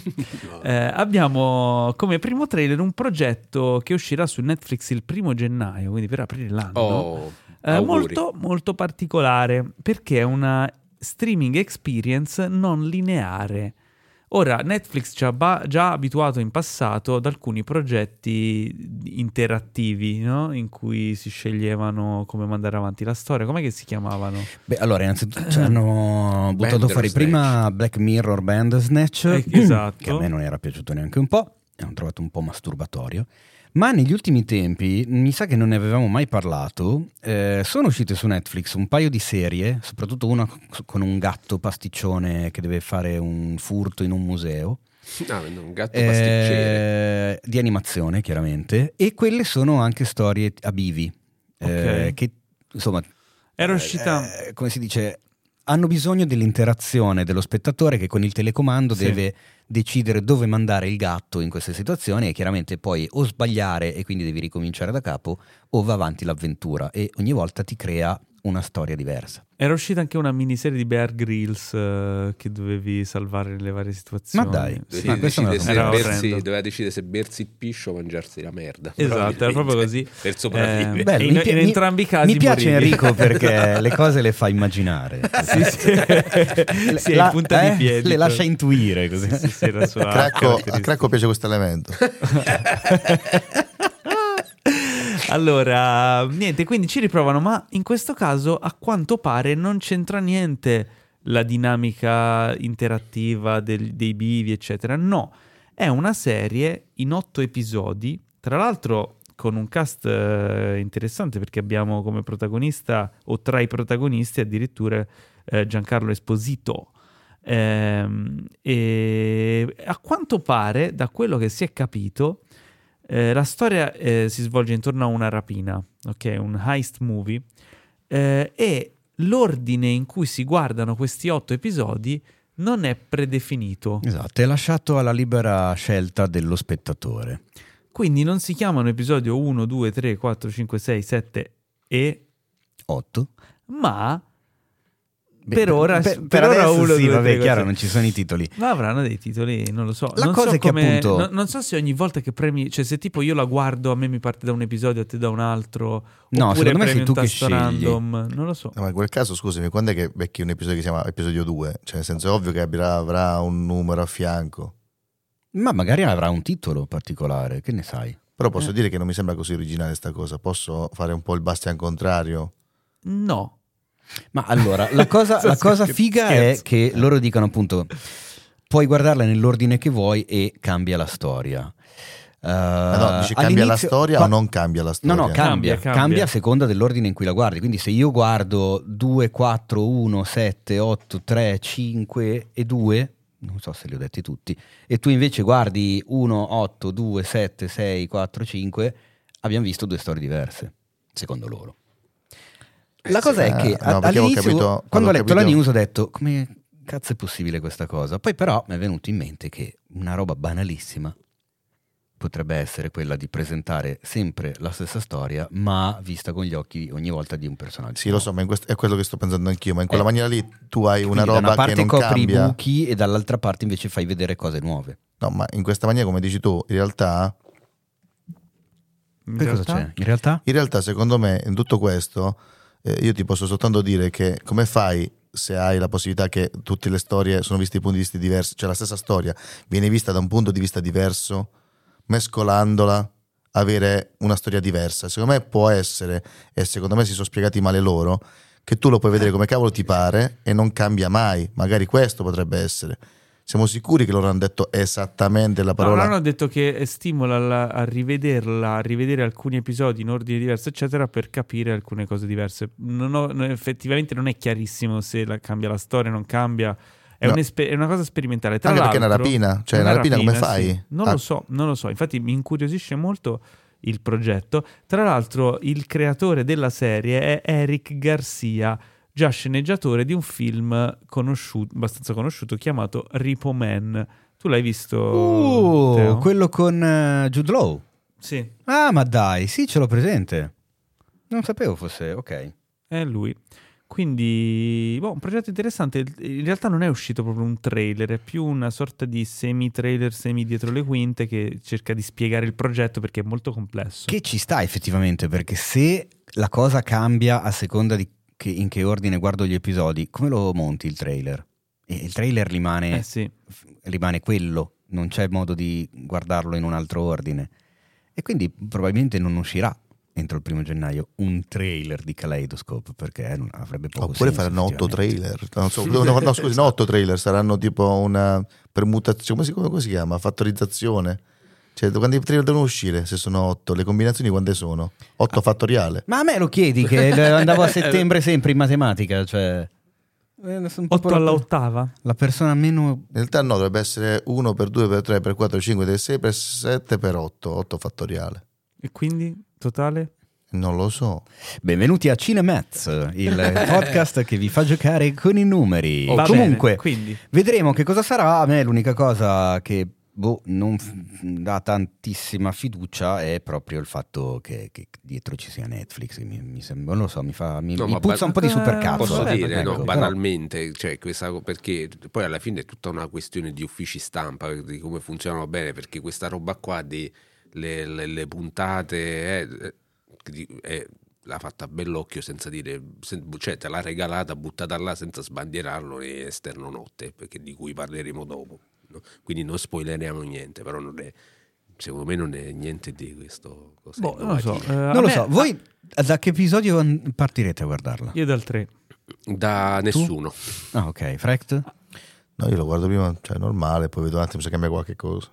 Io anzi no, cambio idea, lo guardo da rosso. Lo guardi? Che dire? Eh, magari non sono numeri, Ah, sono i colori, giusto. Io, io invece inizierò da F. Ok, Mm. Eh, però beh, il primo gennaio esce su Netflix, sono curioso, a me piacciono queste cose sperimentali e quindi speriamo sia carino. Probabilmente io il primo gennaio sarò abbuffandomi di lasagna, quindi sti cazzi. de- Io sarò in stato comatoso post eh, festeggiamenti e quindi non capirò un cazzo e dirò che è bellissima. Tra l'altro, in effetti, io, raga, ma Capodanno. No, dai, stavo scherzando. Ma, Eh, beh, però siamo vicini. Eh. volevo cantare si Last sente Christmas, l'odore di domanda. No, Eh. no, tu non ci provare che... Guarda, veramente, eh. Ah, è vero! Allora, noi stiamo ancora, siamo ancora a novembre per poco, noi mentre registriamo, ma tra poco parte il Wamageddon. Da domani, anzi per Sarebbe voi bello primo dicembre. farlo finire proprio il primo dicembre. Potremmo, in questo momento, coloro che sanno di cosa si tratta, potremmo far partire un pezzettino e uccidere tutti i nostri ascoltatori, che però ci odierebbero. Però tanto. prima secondo me dovremmo spiegare che cos'è il Wamageddon. Allora, che cos'è? È una stronzata inventata tanti anni fa da non so chi, non so come, dove né perché, ma molto probabilmente negli Stati Uniti. E praticamente il giochino funziona così: dal primo dicembre vince chi arriva al 25 dicembre senza aver mai sentito in nessun modo eh, Last Christmas degli Wham. Ok. E quindi è il Whamageddon. Hai mai vinto? Non ho mai vinto, il mio record credo che eh, sia tipo il 18 dicembre, una roba del genere. Posso dire basta non guardare studio aperto. E il cazzo, vai in giro nei mer- L'anno scorso mi hanno fregato i mercatini di Natale a Bergamo, per dirti. Ed era Ah, tipo il 9 ma tu, dicembre. tu cioè, pure proprio- tu vai ai mercatini di Natale, Eh, vuoi non eh, sentire sei la un Eh, borghese a. Bergamo io mi immaginavo di sentire Eh sì, so, andiamo zampognari. Piemontese, i monti, tutte Sì, quelle robe vabbè, lì. Sai dov'è, sai dov'è che non sentiresti mai Last Christmas degli Wham? A Foggia. In Giordania. Paolo, se mi uccidi il web... Ma tanto no, siamo Non ancora a novembre, uccidere? infatti no. Eh, nel mondo dei funghi, quello Oh. di Super Mario, perché il prossimo trailer di cui parliamo Questo è era un carpiato con avvitamento. The Super Mario Bros. Movie, in italiano il film di Super Mario Bros. Eh, che uscirà ad aprile 2023. È uscito finalmente un trailer un po' più esteso che ci fa vedere delle dinamiche. Che cosa è successo? Niente, che tu in scaletta, quando ti- mi scrivi le cose, io poi faccio copia e incolla sul sito. Non lo eh, fare. E ogni volta devo ri- rimettere mano aprile con la A maiuscola. Ma, non Ma perché so, in, in americano scrivono April con la maiuscola. Ho capito, ma E tu dico, l'hai perché- scritto in- Scusa, in perché italiano. il povero mese che in America lo trattano bene, io lo devo trattare male con la A minuscola. Cioè, Perché ma come- i giorni della No. settimana, sì, i mesi dell'anno hanno la minuscola. in La casa italiano. delle Ma io libertà. voglio essere- Facciamo un po' come Facciamo un po' cazzo come ci cazzo ci pare. Brigitte, Eh, Bardot, Bardot. Quindi vediamo un po' più di quel- del contesto di questo film Quanto d'animazione prodotto da Nintendo insieme ad Illumination. eh, che sembra molto. Posso dire che sembra molto carino? Allora, io non me ne intendo. Però- basta, basta. Vabbè, Vabbè, che scusate, dovevo devo farla da quando se ne è parlato la prima volta di questo film. A me sembra divertente, mi fa ridere più che altro che hanno, sembra che abbiano messo dentro veramente la qualunque Sì. riguardi Mario. Tutto quello che ricorda i Esatto, giochi c'è. c'è. c'è di tutto, guardatevi il trailer se conoscete un po' il personaggio, avete giocato dei videogiochi, eccetera, eccetera. Eh, la questione doppiaggio, la voce di Chris Pratt, che In italiano sarà eh, Santa Maria. Oh ma no. dai, ma Sì. San- cioè Ciao, sono Super Mario. un'attrice che si chiama Santa Maria. Claudio Santa Maria. Ah, ok. Ma io Da quello che ho lo sentito. vedrò in inglese. Comunque dicevo, aveva fatto un po' discutere no, la voce di Chris Pratt eh, quando è stato annunciato. ci sta. In realtà esatto, secondo me. Non ho ancora, ci sentito, sta. non ho ancora sentito Santa Maria, non lo so. Spero però. non ci sia neanche, Castellitto. Dimmi che non c'è Castellitto, ti prego. Mi è piaciuto anche Donkey Kong eh, fatto dal nostro Seth Rogen. In Italia non si sa ancora chi sarà. Ok, non ho sentito tanto la Taylor Joy come, come Peach. Jack Black che fa Bowser Eh, vabbè, perfetto. Bowser è il mio personaggio preferito, quindi ci sta. Poi c'è Charlie Day che interpreta Luigi, Keegan Michael Key che fa Todd, ehm, e poi vabbè vari altri personaggi. Eh, molto carino, insomma, vediamo che c'è anche vediamo Luigi, Bowser che minaccia Luigi. Sono molte scene carine eh, in, in questo trailer. Ancora non è che si capisca benissimo, eh, però sembra un viaggio allucinante, un'avventura Esatto, incredibile. con anche questi- pezzi in cui diventa platform proprio anche il diventa film, platform, cioè- pezzi in cui ci sono i kart di Mario Kart, c'è un po' di tutto. C'è, c'è anche Smash e c'è anche Luigi, Me- Luigi Smash che qua non si vede tanto ma si Sì. vede in altro trailer. Sì. Non è tanto il film su Super Mario ma sul brand Super Mario. Sì, sì, sì, esatto. Perché non è soltanto sul- sulla sua storia principale, sul- sulla continuity di Super Mario Bros. No? Per chi la conosce, anche perché c'è Spike, mi pare. Il, comunque c'è comunque il, il figlio di, di Bowser, quello è stato annunciato, mi pare. Quindi non c'è soltanto la continuity della saga principale, ma ci sono i brand. Cioè, ho- non so come faranno a collegarli tutti. Ho paura un attimo del mappazzone, speriamo di no. Perché c'era Mario Kart, sì. C'era anche Smash, però io spero che non ci siano anche tipo eh, Dottor Mario e gli altri, perché se li vogliono ficcare a forza Mario, Mario Tennis. Mario Tennis o Mario Golf, ricordiamoci che fa- Ma dite che ci saranno anche Wario e Waluigi? Io a spero questo di sì. punto? secondo Eh. me sarà la scena post credit. Anche secondo me. Ah, e con questo vi ho attenzione. spoilerato anche sto film. Grazie. Comunque mi ha ricordato un po' il nuovo logo della DreamWorks. Vabbè, però diciamo aprile con la maiuscola vedremo Super Mario. Io lo, lo- sto trailer l'ho odiato e l'ho amato. L'ho Eh. odiato perché è una cosa spudoratamente commerciale per, per- per inverdire la- il brand di Super Mario. Però è- sembra fatto veramente bene, quindi ho rosicato. Per Dai, poi i questo. giapponesi stanno in crisi, un po' di Eh, soldi sì. il Giappone. Quella è la sempre- classica cosa per venderti la roba, però... Strano, non l'avrei mai detto, eh? ma non mi aspettavo sta roba. L'unica cosa sono curioso di vedere se alla fine Mario si sposa con Peach oppure no. Perché come sappiamo, se lo fanno, hanno diritto al bonus di 20.000 euro. Eh. Ma a proposito di giapponesi che stanno in crisi, è uscito a sorpresa un teaser che senso? Particolare. Eh, il titolo è Knights of the Zodiac, che, Ah. che in Italia conosciamo meglio come i Cavalieri dello Zodiaco, e cioè Hanno nomi quello che- importanti, sono grandi, Grandi forti, forti eroi. Anche se in realtà sono dei santi nella versione originale. Esatto, quelli che in Giappone invece sono conosciuti come la serie è conosciuta come Senseiya eh, perché eh, Sei è il nome del protagonista che da noi è Pegasus, sono santi invece che, che cavalieri. Sì, infatti era strano Però che stessa uno che roba. si chiama Pegasus poi prendesse l'armatura di Pegasus, nel senso si chiama già così. Eh? Eri un predestinato, Eh, caro sì. Pegasus.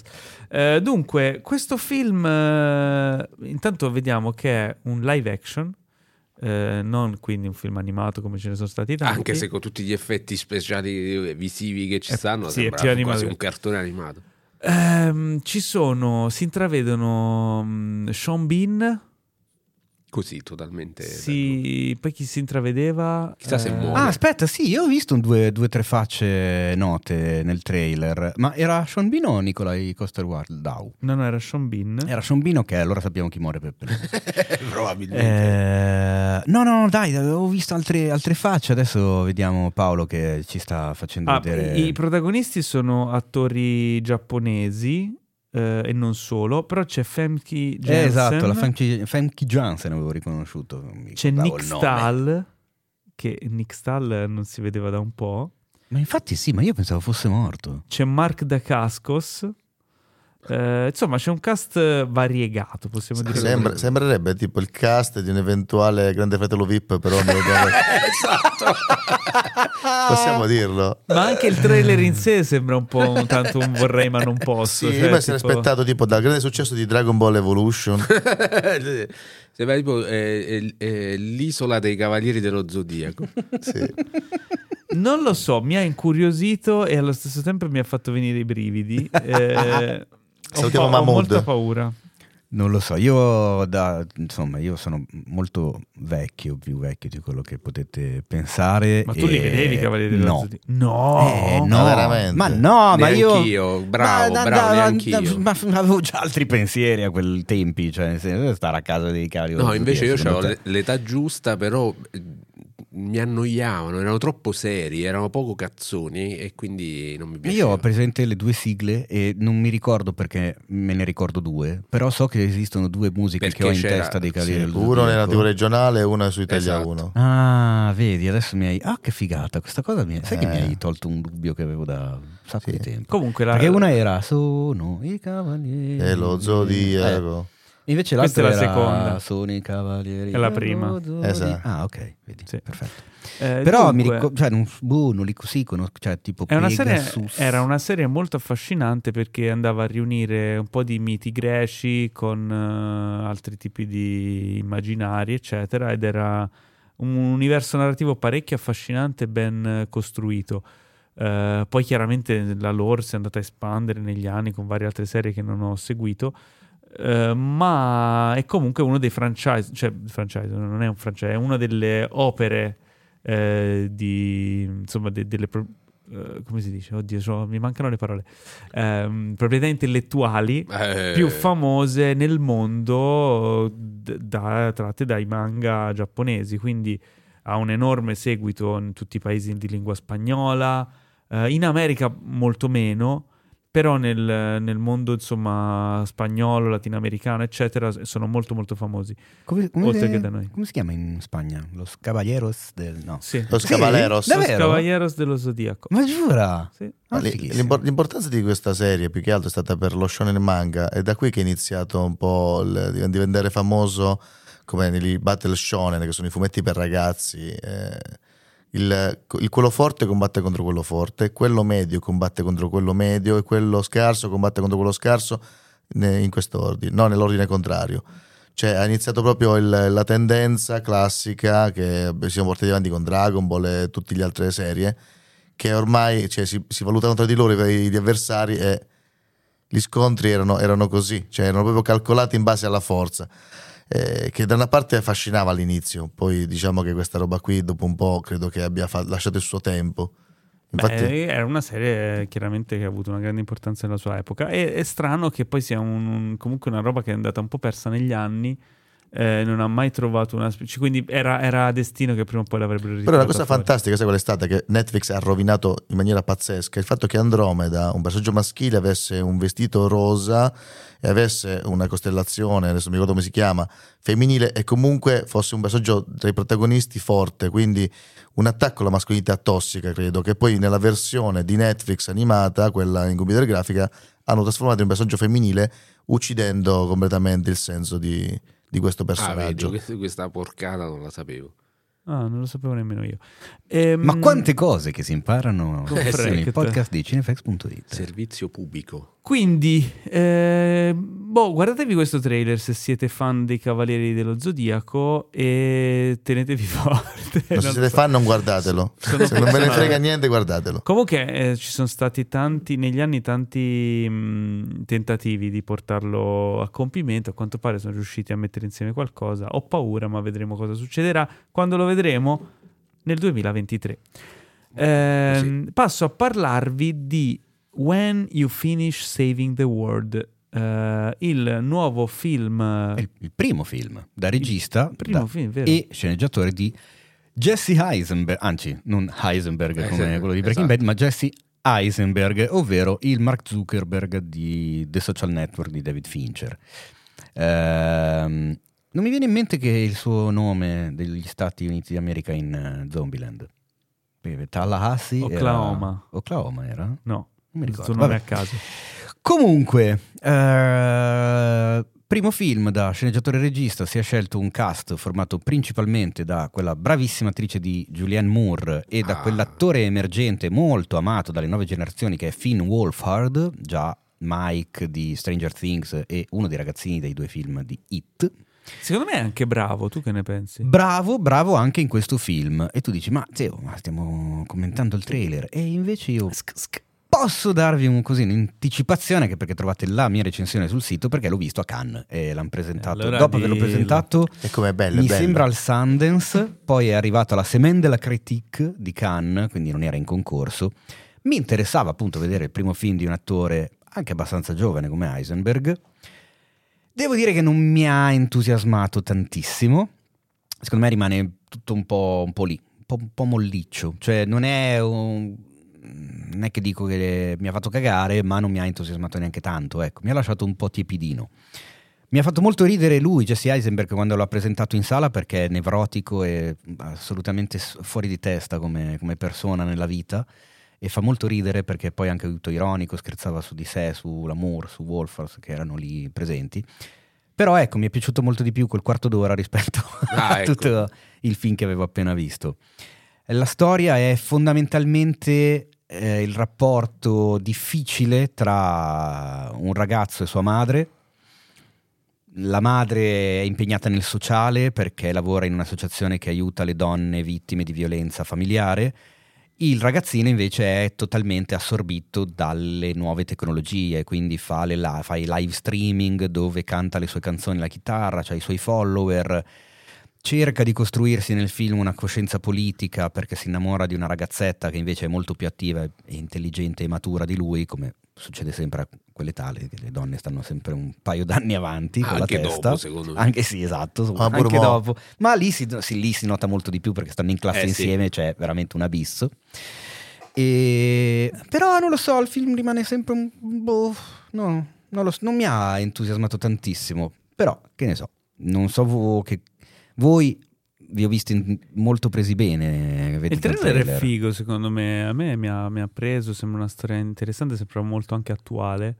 Eh, boh, me mi piace anche come, come è girato. Poi sai, è un trailer, quindi non... eh, magari, cioè, al- alcuni può toccare delle corde, altri no. Magari un film No, no, ma assolutamente. Infatti dico, oh, datevelo a vedere. Comunque, mm, sia Moore che Wolfhard sono bravi e quindi che cacchio. eh, Anche solo per quello va- vale la pena di dargli una possibilità. A24 distribuisce, di solito raramente sbagliano quelli lì. Quindi Mm. il film è totalmente A24 Sundance, cioè proprio indie fino al Eh bidollo. sì, sì, si È vedeva. proprio quella roba là.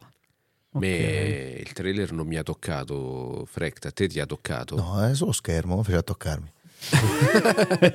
no, però devo dire, io una cosa che mi ha, mi ha tenuto incollato allo schermo è che quell'attore, come si chiama? Finn Wolfenstein, come si chiama? Finn Wolfhard. Wolfenstein. No, è, è Lu- è Lu- è Finn Lupo Duro. Lupo, ah, ok, Lupo Duro, adesso Wolfhard. un'immagine orribile. eh. Esatto. Guardando, mi è venuto in mente Giuseppe Cruciani, lo pensavo, dicevo, ma questo chi mi ricorda? Chi mi ricorda?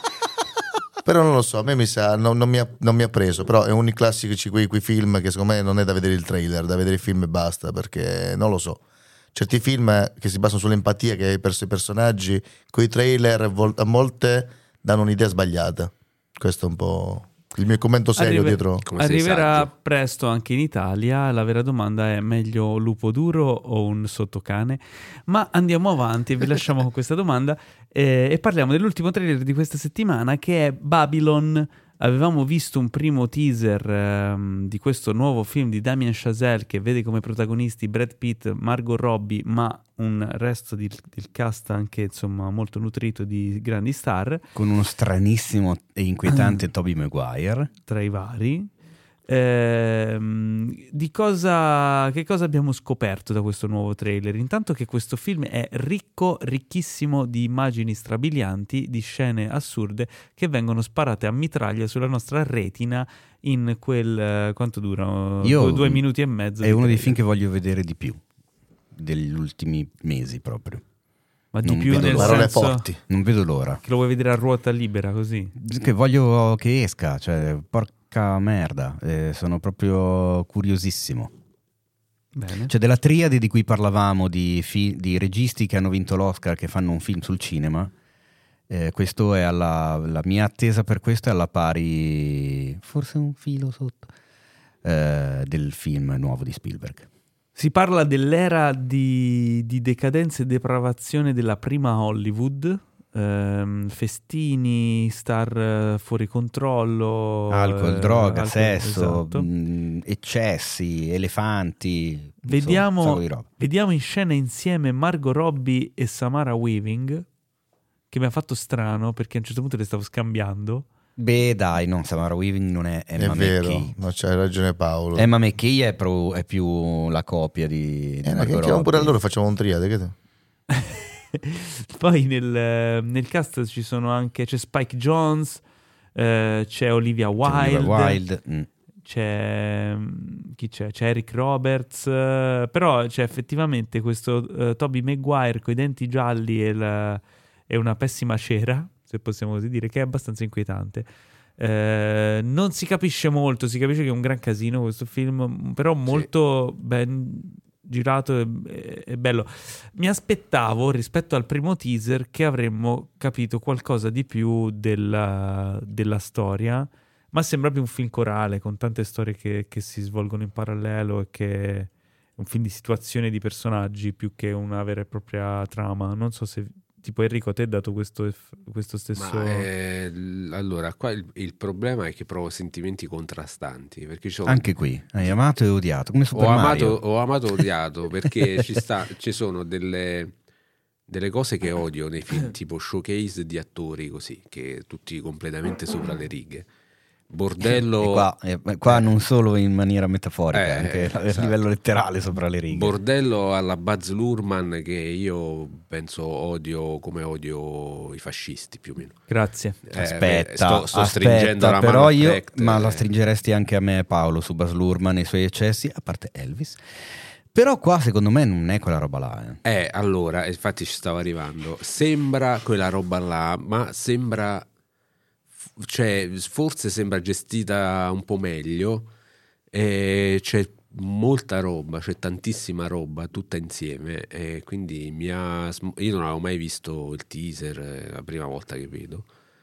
Mi ha smosso la curiosità e probabilmente lo vedrò. Probabilmente lo vedrò in sala perché dalle immagini che ho visto, questo è un film che eh, per fortuna va visto in sala Assolutamente. perché ta- il quadro è talmente cioè i quadri de- delle inquadrature sono talmente pieni che vederlo su un piccolo schermo non si capisce un cazzo devi vedere, lo devi vedere per forza in sala spero che non sia frenetico come il trailer perché altrimenti non- cioè, anche se lo vedi in sala comunque non si noterebbe tutta la roba che c'è dentro e spero sia montato normale ecco. No, non lo so, secondo me il, il titolo anche definisce proprio quel tipo di Hollywood. eh, Sì, il trailer degli dà- inizi, cioè, eh, mo- Babylon direi Eh, che è proprio infatti il trailer eh, dà molto io tra l'altro quando è partito il trailer non, eh, non avevo capito come non avevo letto come si chiamava il film. E poi quando ho visto il titolo ho detto ah ok ecco perché è così Babylon. Effettivamente ci sta che il trailer è, è così pieno. Cioè ti dà quell'idea là però ecco spero che non sia Buzz Lurman No, secondo me no, cioè Chazelle ha veramente tutto un altro passo da quel punto di vista. Sì, anch'io penso così. Sono curioso perché non sembra neanche un film di Chazelle, quindi Eh, voglio esatto. vedere Infatti, che quello che mi fa paura a me combinato. è i registi quando hanno i soldi. Molti registi con i soldi si rovinano un attimo. Tipo, io penso a Sorrentino, che quando poi è riuscito, poi dopo un certo punto, la sua discesa orribile, quando ha iniziato ad avere i soldi con la grande bellezza di Must Be the Place, e, e secondo me è la, è la carriera discendente di Sorrentino come regista. Quando ha fatto qualcosa di più intimista, più come la mano di Dio, è tornato a, fare, a raccontare grandi storie. Io spero che Chazelle non abbia fatto come vorrei citare un attimo eh, il signor Enrico, non l'abbia fatta fuori dal vaso. Speriamo che si sappia contenere, che abbia saputo gestire tutte queste star e tutto questo. Non avete visto il trailer, guardatelo, perché si vede proprio che non ha badato a spese. Guarda, sono d'accordo con te, non so se Sorrentino sarebbe il migliore esempio per questa, questa cosa qui. Es- Esatto. Eh, però effettivamente è vero per molti registi. Bene, giunti alla fine di questi trailer di questa settimana, è il momento di passare alle recensioni e quindi Ma sigla, di già. sigla delle recensioni. Basta. Quanto cazzo dura? No, durava due minuti la sigla di... Non esiste. L'ho fatta apposta perché mi avevi Eh, messo l'effetto. Non volevo darti Eh. la soddisfazione. Mi Allora, mancava Devil Paolo. Dunque, dicevamo, partiamo con le recensioni. Abbiamo ben 1, 2, 3, 4, 5, 6, 7, 7 cose. Oh, no. Dico cose perché non sono tutti film. Ma infatti è incredibile questa puntata. Abbiamo dato 4 news, 5 trailer e 7 recensioni. Cioè si sta ribaltando la situazione. Uè. Si sta ribaltando la situazione, ma per non farla ribaltare troppo, avrò, eh, metterò un limite di 20, ce- 20 secondi a recensione. Eh, Scusate, ok, faccio una brevissimissima chiosa sulla cosa che abbiamo appena detto chiudendo la parte dei trailer perché non abbiamo detto una cosa secondo me importante perché l'ho scoperta ora. Cioè, breaking news. No, ovvero che Babylon di Damien Chazelle dura 188 minuti. ci ho ripensato, sono- mi sa che non me lo vado Che- più a quindi vedere. sono 3 ore, Tre e ore e 8. otto. Quindi è Babylon da tutti i punti di vista e non credo abbia il ritmo che ha il Ragazzi. teaser, se no veramente esci devono farti una flebo. Che fine ha fatto? Che fine hanno fatto i film da un'ora e mezza? Eh. Qualcuno le- sa Se che ne stanno a casa loro, va bene così, sono belli i film lunghi. No, Un film film- deve essere un'esperienza nella quale entri, più è lunga e più bello è. Sì, ma se superi. Allora, se vuoi superare l'ora e mezza, devi, di- cioè, devi avere qualcosa da di, di veramente importante. Sicuramente. No, no, beh dai, l'ora e mezza minchia la fai anche. Nova- la durata giusta è 95 minuti. Ma perché? Giusta, Perché sì, giusta perché per cosa? Giusta. Frecht ed Enrico Tribuzio, i film li vedo solo su TikTok. Non è questo, secondo me l'idea di, di allungare il brodo fa sì che non si tagliano più quelle, quelle parti inutili. Cioè, penso all'ultimo Batman, io mi sono sentito in eh, tipo prigioniero, mi sono, mi sono sentito come Aldo Moro, mi sono sentito. possiamo dirlo. Va bene, è già partita, la, forte, è già eh, partita la sigla delle recensioni, quindi siamo già in momento Esatto. recensioni. Aspetta, aspetta, E- falla ripartire la sigla. No, non ci penso neanche. È la il momento di mai. aprire. eh, in che ordine andiamo? eh? Non lo so, vai un po' come cazzo ti pare. E oggi. allora parliamo di Bones and All. Ma Uh. sai perché? Perché è il primo sulla scaletta. Ah, ok, perfetto. Ok, quindi Allora, non tu vedevo, io l'ho visto, non vedevo l'ora di vederlo da quando l'hanno eh, portato a Venezia. Eh, trovate tra l'altro sul sito la recensione di uno dei nostri tre inviati di quest'anno, Emanuele Antolini. Che cos'è? È il nuovo film del nostro amato Luca Guadagnino.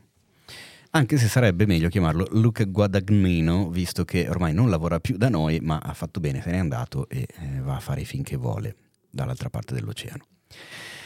Bones and All, tratto da un romanzo, è una storia molto particolare, protagonisti Taylor Russell e Timothée Chalamet, con eh, delle meravigliose incursioni di Mark Rylance e eh, Michael Stuhlbarg.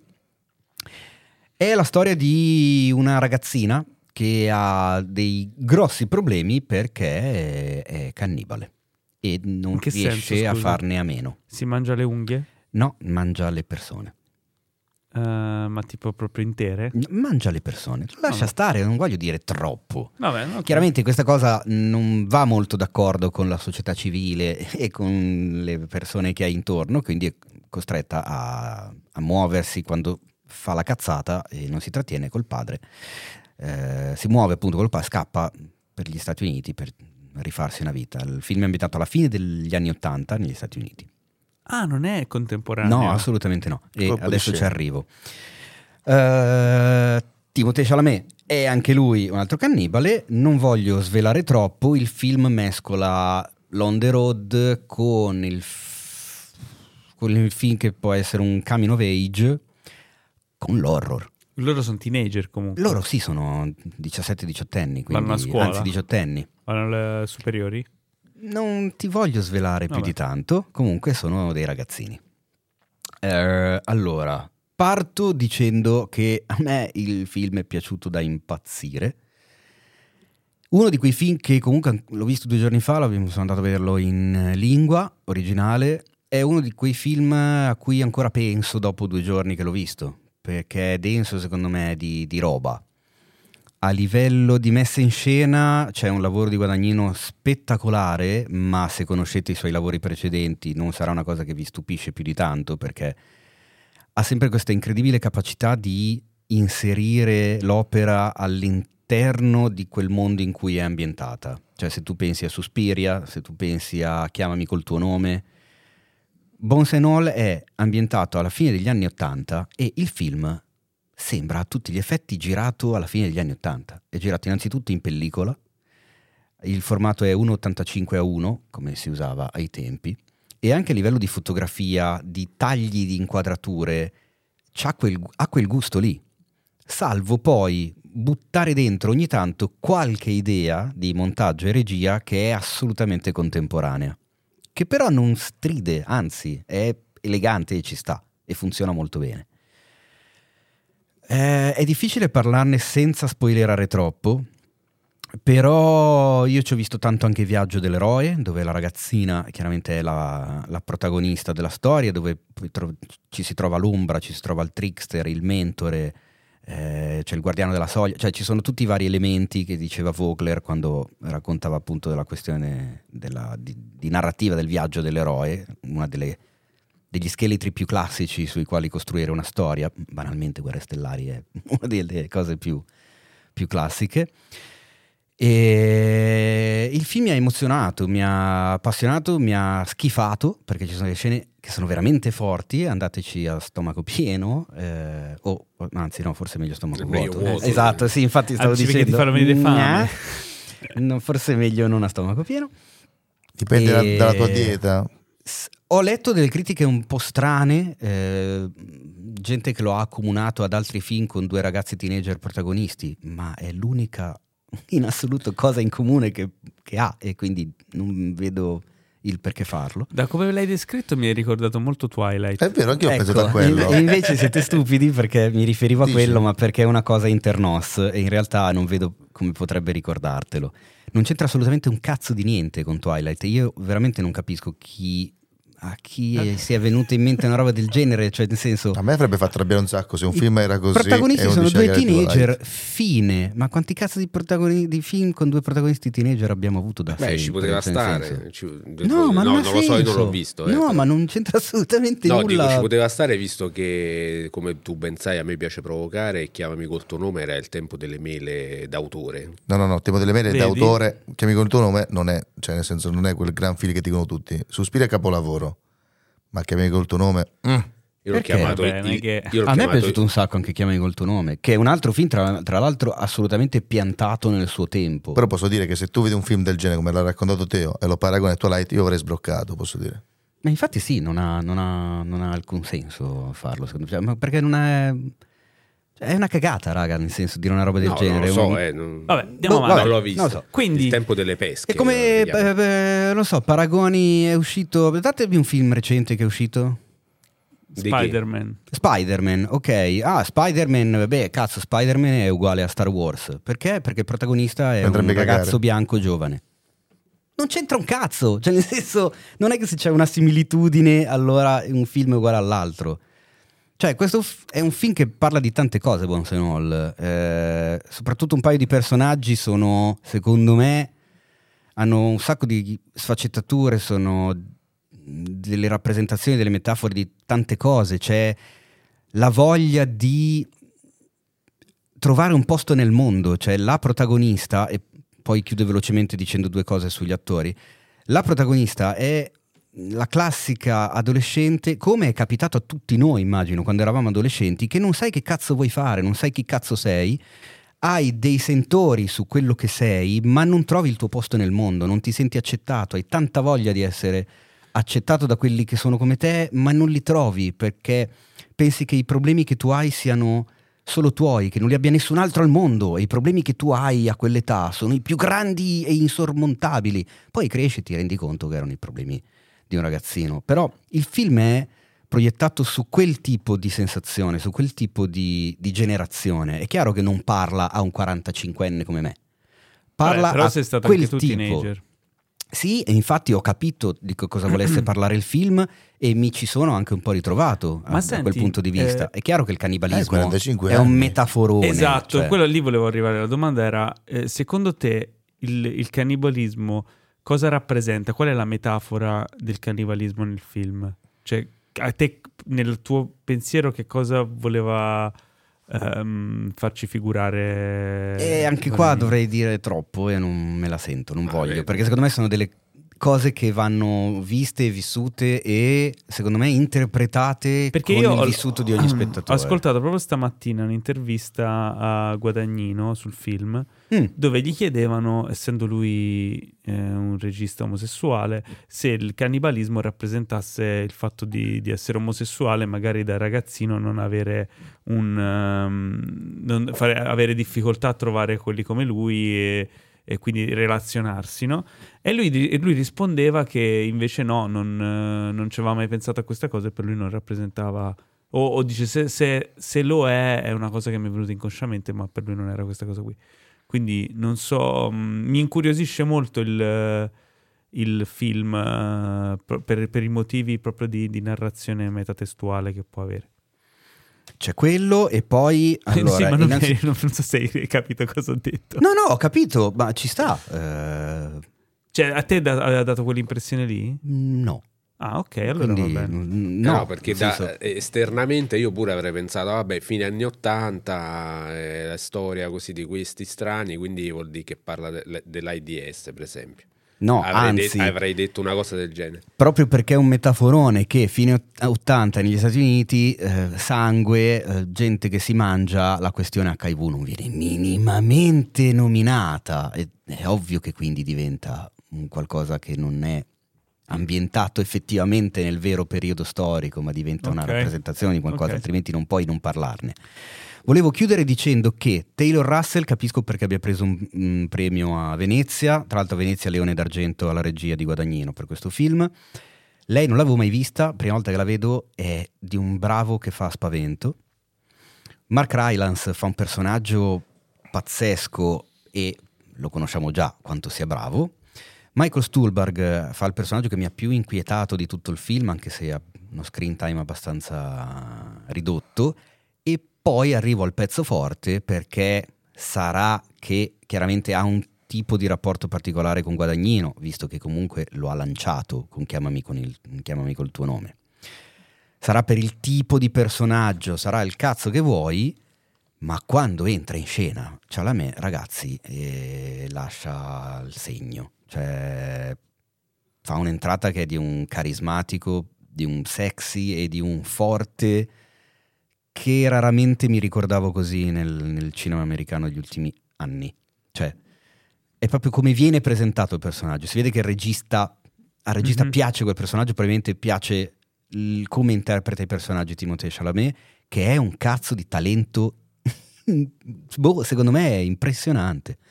Ha una naturalezza con la quale interpreta tutti i ruoli che gli capitano che è, che è pazzesca, sembra che sia sempre nato per fare quel ruolo lì. Ha un'intensità, c'ha la, ha la faccia, nonostante pesi, come dice nel film, l'unica cosa che vi spoilerò, che parla di sé, a un certo punto dice peso 60 kg bagnato, Mhm. nonostante sia effettivamente quella roba lì, ha un peso specifico all'interno dell'inquadratura che hanno in pochi e alla sua età in questo momento non me ne viene, me ne viene in mente nessuno. Eh, Junior. È veramente impressionante quel ragazzo. Eh? Castellitto Junior. Esatto, è veramente, veramente tanto tanto bravo, quindi vi consiglio chiaramente di andare a vederlo in lingua originale per apprezzare al meglio anche le interpretazioni di tutti. Oh, ripeto, magari sono di parte, magari capisco un cazzo, ma mi è piaciuto tantissimo. Sento la campanella dei 30 secondi, chiudo dicendo che Ma nemmeno, sono passati da mo'. è molto probabile che finirà nella mia top 10 del 2022 perché mi è piaciuto un sacco e credo proprio che me lo rivedrò perché ci sono due o tre robe che voglio, voglio rivedermi meglio. Questo era Bones and All che trovate in sala adesso eh, e passiamo a parlare invece di una serie che trovate su Netflix adesso che si chiama Mercoledì e non, è- non la trovate solo di mercoledì.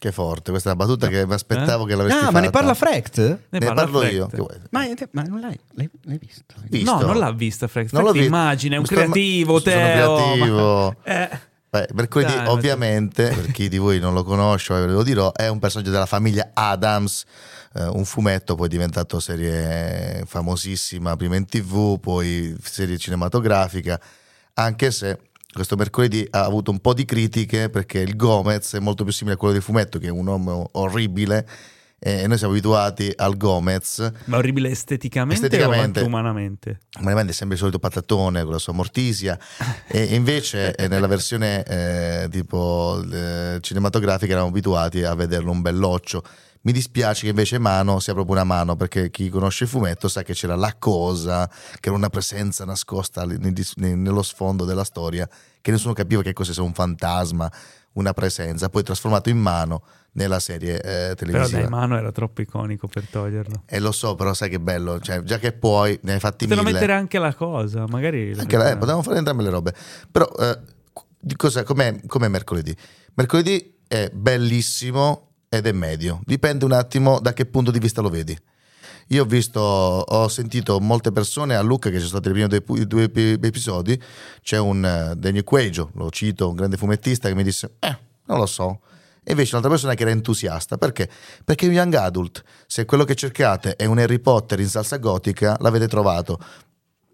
Ma cosa c'entra? C'entra perché, come tutti gli young adult, ha, eh, non, non è molto complesso, Le- è molto furbo come opera. Il personaggio è molto furbo perché è eh, un, eh, un personaggio meraviglioso, perché parla sempre per frasi fatte, ha sempre la battuta pronta, è fighissimo. Parli di lei? Sì, parlo di lei, il personaggio Mhm. principale mercoledì, così come anche tutti i personaggi parlano e dicono soltanto frasi che servono alla trama, nessuno dice mai una parola fuori posto che non serva al proseguimento della trama e tutti i personaggi sono collegati in maniera sublime per arrivare a raccontare una storia.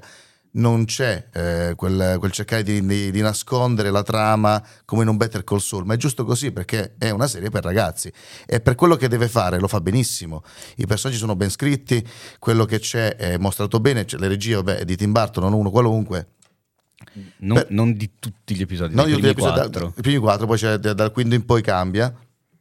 E un filino, secondo me, il cambio si sente, eh, se posso dire la mia. Ci sta, ci sta, però nel senso, è come, come criticare i Looney Tunes perché non ci sono battute divertenti. Se i Looney Tunes hanno come, come- come struttura il fare comicità slapstick e quindi è quello che ti aspetti dai Looney Tunes, è ovvio che non puoi criticare il fatto che sia un'opera semplice. Ma nella sua semplicità, visto che eh, ovviamente i ragazzi, è un- è un'opera per ragazzi, non hanno strumenti di decodifica, non è che hanno visto Bergman o chissà che cosa, è ovvio che tutto quello che hai davanti è chiaro, limpido e molto spesso, e questa è la cosa meravigliosa nella scrittura, perché si vede che sono esperti chi l'ha scritto, ci sono gli spiegoni ma sono ben nascosti. E tu sai sempre quello che sta succedendo, sai sempre cosa stanno pensando i personaggi. Sì, è semplice, a volte didascalico, ma è nascosto bene questo, questo essere didascalico. È una serie che se vi diverte, non volete un attimo stare troppo lì a ragionarci sopra, vi divertirà tantissimo, ma se avete sopra i 25 anni capisco che molti lo potrebbero trovare, eh, non dico banale, ma semplice.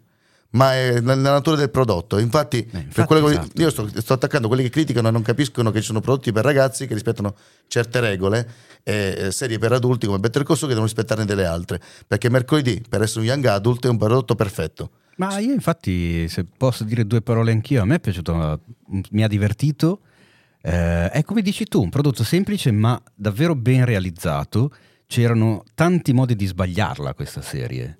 Eh, in realtà la protagonista secondo me è ultra azzeccata, Jenna Ortega è di un bravo che, è, che- è incredibile. Poi ovvio che il suo personaggio sia quella roba lì, ma mercoledì Adams è quella roba lì, eh, quindi c'ha la parlantina, c'ha la risposta sempre pronta, eh, ama le cose macabre, eh, odia tutto il mondo, si veste, si circonda soltanto di nero, ma attenzione perché nel corso della serie comunque ha un suo sviluppo, ha un suo cambio e le succedono e fa anche delle cose totalmente inaspettate e totalmente fuori dal personaggio a cui siamo abituati, perché si spinge va un po' oltre il confine del suo personaggio. No, ma ci, ci sta, però è una Maggie Sue. lì. Possiamo dire una Maggie Sue. N- Non è una Mary Sue. Maggie Sue. Eh, perché in realtà, cioè io Eh, in realtà no, perché anzi, lei che, è che con- cos'è una Mary Sue? Ah, una Mary Sue è una sorta, è il nome con il quale si definisce un personaggio solitamente femminile, eh, spudoratamente forte, in gamba e in grado di cavarsela in qualunque situazione che di solito viene usato per comodità in sceneggiatura perché comunque ti porta avanti la storia e non perde mai. E, e la cosa credo che sia nata da Star Trek, o se non, se non vado errato, Non come nome. No, stai penso. tu, dicendo Paolo. No, però, infatti. però non lo so, il fatto è quello che dico io è che è molto semplice e ci sta. L'unica cosa che me l'unica pecca è che ho visto il personaggio di mercoledì un po' troppo eh, un- non so, macchiettistico. È vero che c'ha dei suoi cioè ha Ma delle lo, sono, sconfitte. lo sono tutti se ci fai caso, eh, dalla preside alla ragazza che si chiama Bianca, alla sua compagna di stanza. Quello- eh, quello- quello lo so, A parte però- forse lo sceriffo, ma sono Ma anche lo sceriffo, ma anche lo sceriffo tutti è- sopra le righe, è il classico tutti sceriffo macchiette. che è sotto sotto c'ha una situazione, però in realtà sembra cattivo, ma no, cioè ci sta che facciamo tutti i con l'accetta, però la protagonista l'unico non, io sto facendo le punte al cazzo, se mi permetti, perché ho già eh, difeso la serie per quelli che l'hanno attaccata pensando che fosse una serie per adulti e pensando che fosse una un- un- non dico un Better Call Saul, Ma no. ma si aspettavano magari qualcosa di Tim Burton alla Edward Mani di Forbice è un'altra cosa, è un altro target. La Sì, gente non ha capito. Anche se posso dirlo, è la miglior cosa che ho visto firmata da Tim Burton ne- negli ultimi 15 anni. Quello è ovvio. Quello quello, è quello, proprio- quello non che ci volesse granché. Non- esatto, non è un sintomo però- necessario. Quello è un altro discorso, poi mi fa, mi, fa, mi fa stranezza il fatto che la gente non riesce a scendere in base al prodotto che è davanti il giudizio. È come se io mi mettessi a criticare gli shonen manga perché semenano. Eh, vabbè. È quella roba lì. No, L'unica cosa, speravo, dopo la prima, la prima puntata, diciamo, ci fa presumere che ci possa essere anche un po' di horror di quello abbastanza esplicito, c'è il sangue, ad esempio. Nelle altre puntate la cosa si ammorbidisce Non, un me- po'. no, no, non mi sarei mai aspettato una cosa del genere. Però. Però, beh, insomma, c'è il mostro, ci sono quelle robe lì, eccetera. Però senza spoilerare niente, la campanella di 30 secondi ha suonato. Eh, in realtà mh, non la definisco Mary Sue proprio perché lei è talmente convinta di essere sempre dalla parte del giusto che poi non spoilerò. Ma quindi, Frank, ti è piaciuta o no questa serie? Mi è piaciuta molto, però perché che sapevo cosa stavo guardando. Ok. E questa è la differenza. Io sono un grande fan della famiglia Adams e ero curioso, quindi penso che una chance gliela darò, ma mi ha un po' spaventato quella cosa del team. No, eh, secondo me, secondo me ti divertirai. Ok. Secondo me Però, eh, prima di passare alla prossima recensione, apro e chiudo questa parentesi perché l'etimologia del termine Mary Sue è molto divertente. Eh, e avevi quasi ragione, nel senso che nel 1973 Paula Smith scrisse A Trekkies Tale, un racconto parodistico, è una fanzine Ah, praticamente, ok. un racconto di un fan ispirato alla serie TV Star Trek. Eh, e il personaggio principale del racconto era il tenente Mary Sue, descritta come il giovane il più giovane tenente della flotta di appena 15 anni e mezzo e la storia, vabbè, eh, creava questo personaggio di fantasia che rappresentava fondamentalmente quello che voleva eh, la, la ragazzina, la fan che aveva scritto essere e da lì è poi è diventato, è stato preso in giro tanto è diventato un termine. Esempio che molti potranno conoscere, anzi quasi sicuramente tantissimi potranno conoscere, Rey dell'ultima trilogia di Star Wars È è, uno degli esempi più lampanti di Mary Sue. Beh, vedi, avete imparato qualcosa di nuovo. E io lo chiamo Maggie Sue, perché grazie per avermi corretto. era, era Mary. Ma io con i nomi faccio cacare, però almeno tiro fuori concetti interessanti. Ma passiamo a parlare di un film... eh, Ti correggo perché non ti ho corretto prima perché poi eh, non è un film, è una serie. Ah, è una serie. È una serie. Allora io non ho capito un cazzo. È come al solito direi. Come al solito, assolutamente, perché parliamo di Esterno Notte. Esterno Notte, dopo... Anche se Lucky Red comunque l'ha portato a Cannes. Allora, questo adesso, questo adesso svegliamo l'arcano. Eh, stavo dicendo, dopo Batman, Superman e il Divo, un nuovo capitolo si aggiunge al DC Cinematic Universe, cioè Esterno Notte. Bell'occhio. Al, demo- E que- e questa volta non è Detective al Comics. Democratic Vedete- Christian Esatto. Cinematic Universe. Esatto. Eh, Presidente, presidente. eh, c'è anche lui, tra l'altro è, è il più merda di tutti, strana, stranamente. Aspetto lo spin-off su Spadolin. Ah, no, lui non c'è, vero, Ok. effettivamente. No, in realtà ho scoperto che c'è un altro, un altro capitolo della DC Cinematic Universe che è la fiction della Rai su, eh, su De Gasperi. E, e tra l'altro De Gasperi lo fa sempre Eh, Servino, lui, no. no, eh, Gifuni. Ah, Gifu, è chiaro chi può farlo Eh, se non certo, Gifuni. eh, Panza Gifuni. e Pasolini, Panza e Pasolini. Allora, eh, Di cosa parla Esterno Allora, Notte? Esterno Notte io l'ho visto la prima volta al cinema, quindi questa per me è stata una seconda visione, perché è uscito, eh, sono sei puntate ed è uscito al cinema diviso in due film, cioè tre puntate e tre puntate. Ah, Che io quando sono andato a vederlo in realtà non l'avevo capito che era una serie, perché effettivamente funziona anche come film, incredibilmente. Eh, E c'era soltanto questa divisione in capitoli. Poi ho visto che nei credits c'era Rai Fiction e non Rai Cinema, e quindi ho capito che era, che era una serie. Di che Ok. detective? È vero, eh, ho messo il cappello da Sherlock Holmes e ho capito questa cosa. Eh, l'ho rivisto adesso che è andato in onda sulla Rai, tra l'altro lo trovate su Rai Play gratis, visto che il canone ve lo tolgono in bolletta, almeno approfittatene. Eh, mi è piaciuto molto eh, principalmente per un motivo, eh, che era la cosa di cui parlavamo prima ne- di quel trailer di Kaleidoscope, no? che questi inventano i termini eh, streaming, eh, co- Non continuity, streaming non li- esatto, non linear streaming. Bellocchio l'ha fatto qua in questa serie senza, senza dire non linear streaming experience. Perché praticamente vedi, sono- lei, lei ha sbagliato il marketing. eh, lui è là, ha detto "Oh, vabbè io faccio sta cosa, capito? Non si è valorizzato abbastanza. Ma quindi si può vedere con in ordine Allora, praticamente sparso? sono sei puntate. La prima introduce gli eventi. Allora, innanzitutto la serie, eh, non l'abbiamo detto, la cosa importante parla del sequestro Moro, chiaramente Ok. una pagina diciamo molto famosa della storia italiana. Sul quale, tra l'altro, Marco Bellocchi aveva già fatto Buongiorno, no? Aveva fatto Buongiorno Notte, dove è- è- era ambientato nella casa Nel- dove era, sì. era tenuto Moro ed era fatto dal punto, completamente dal punto di vista delle Brigate Rosse. Eh, qui si chiama esterno notte perché noi vediamo quello che succede al di fuori, fuori, ah. della, della prigionia, cioè tutta la parte politica e storica ormai di, di quegli eventi.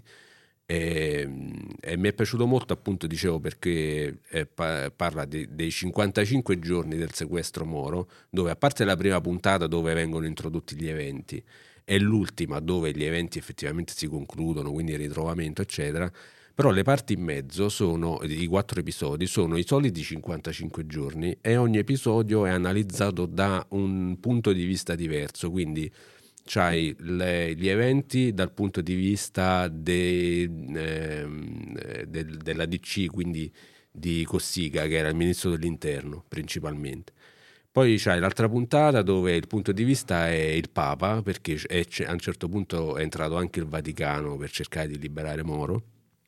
Eh, poi c'è un altro episodio dal punto di vista della moglie di Moro e un altro dal punto di vista effettivamente di, di due, dei- di due rapitori delle Brigate Rosse, par- cioè due membri delle Brigate Rosse in particolare, ehm, che sono Morucci e Faranda. Eh, a me è piaciuto tantissimo perché pur non essendo un, come ha detto Bellocchio stesso in un'intervista, non essendo un, eh, di fatto una serie storica che cioè documentaristica, diciamo così, quindi c'è della fantasia perché tutta la parte eh, dove è protagonista la democrazia cristiana chiaramente è stata molto verosimilmente, ma comunque è, stata, è, è scritta proprio perché non- noi non sappiamo quello che è successo nel, nel palazzo se non eh, voci, dicerie, eccetera, mentre tutta la parte del rapimento in sé e della prigionia è, è descritta molto bene, cioè gli eventi noi li sappiamo per via delle indagini, ma sono fedelissimi ai fatti storici, addirittura ci sono le telefonate dei brigatisti eh, eh, rirecitate identiche a quelle originali, quindi c'è una fedeltà ai fatti veri eh, impressionante.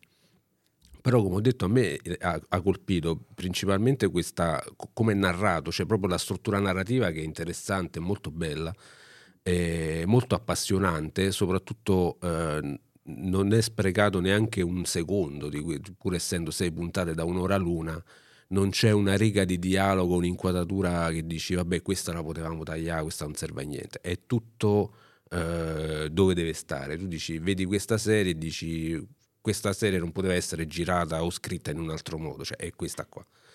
E, poi chiaramente la recitazione, c'è un cast incredibile.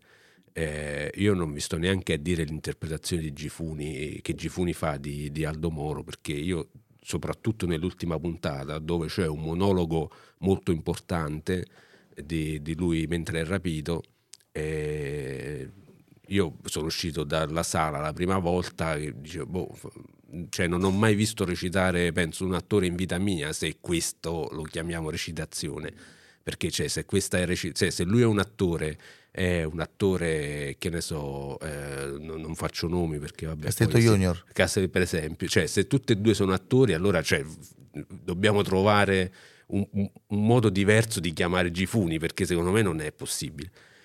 E fa, fa, questa parte impressionante. Tra l'altro, c'ha uno screen time che, che, è poco perché lui si vede nella prima puntata e nella seconda, e nell'ultima, poi in mezzo si vedono tutti gli altri però quando sta sullo schermo dici vabbè ma non è possibile poi ho scoperto quando sono andato al cinema a vederlo perché poi c'era eh, l'incontro con il regista il cast era una delle prime proiezioni e che praticamente eh, Bellocchio e Gifuni si sono trovati per caso, è stato un incontro fortuito in questo contesto perché lui stava preparando questa serie, eh, Bellocchio, e Gifuni stava preparando da tipo quattro anni uno spettacolo teatrale dove lui leggeva i diari di Aldo Moro.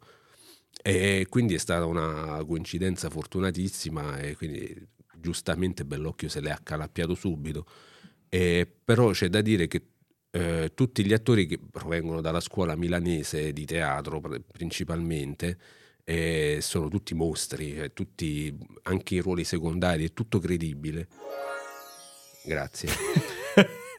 Eh, l'unica cosa, eh, eh, l'unica cosa ecco, che, non, che, non, mi è arrivata molto, ma penso più per questioni di tempo, è che comunque non si capisce fino in fondo perché le Brigate Rosse abbiano compiuto questo atto. Ci, ci vengono date le spiegazioni, però cioè, le, le, vere motivazioni per cui loro compivano questi rapimenti era molto più profonda di quella che eh, traspare dalla serie.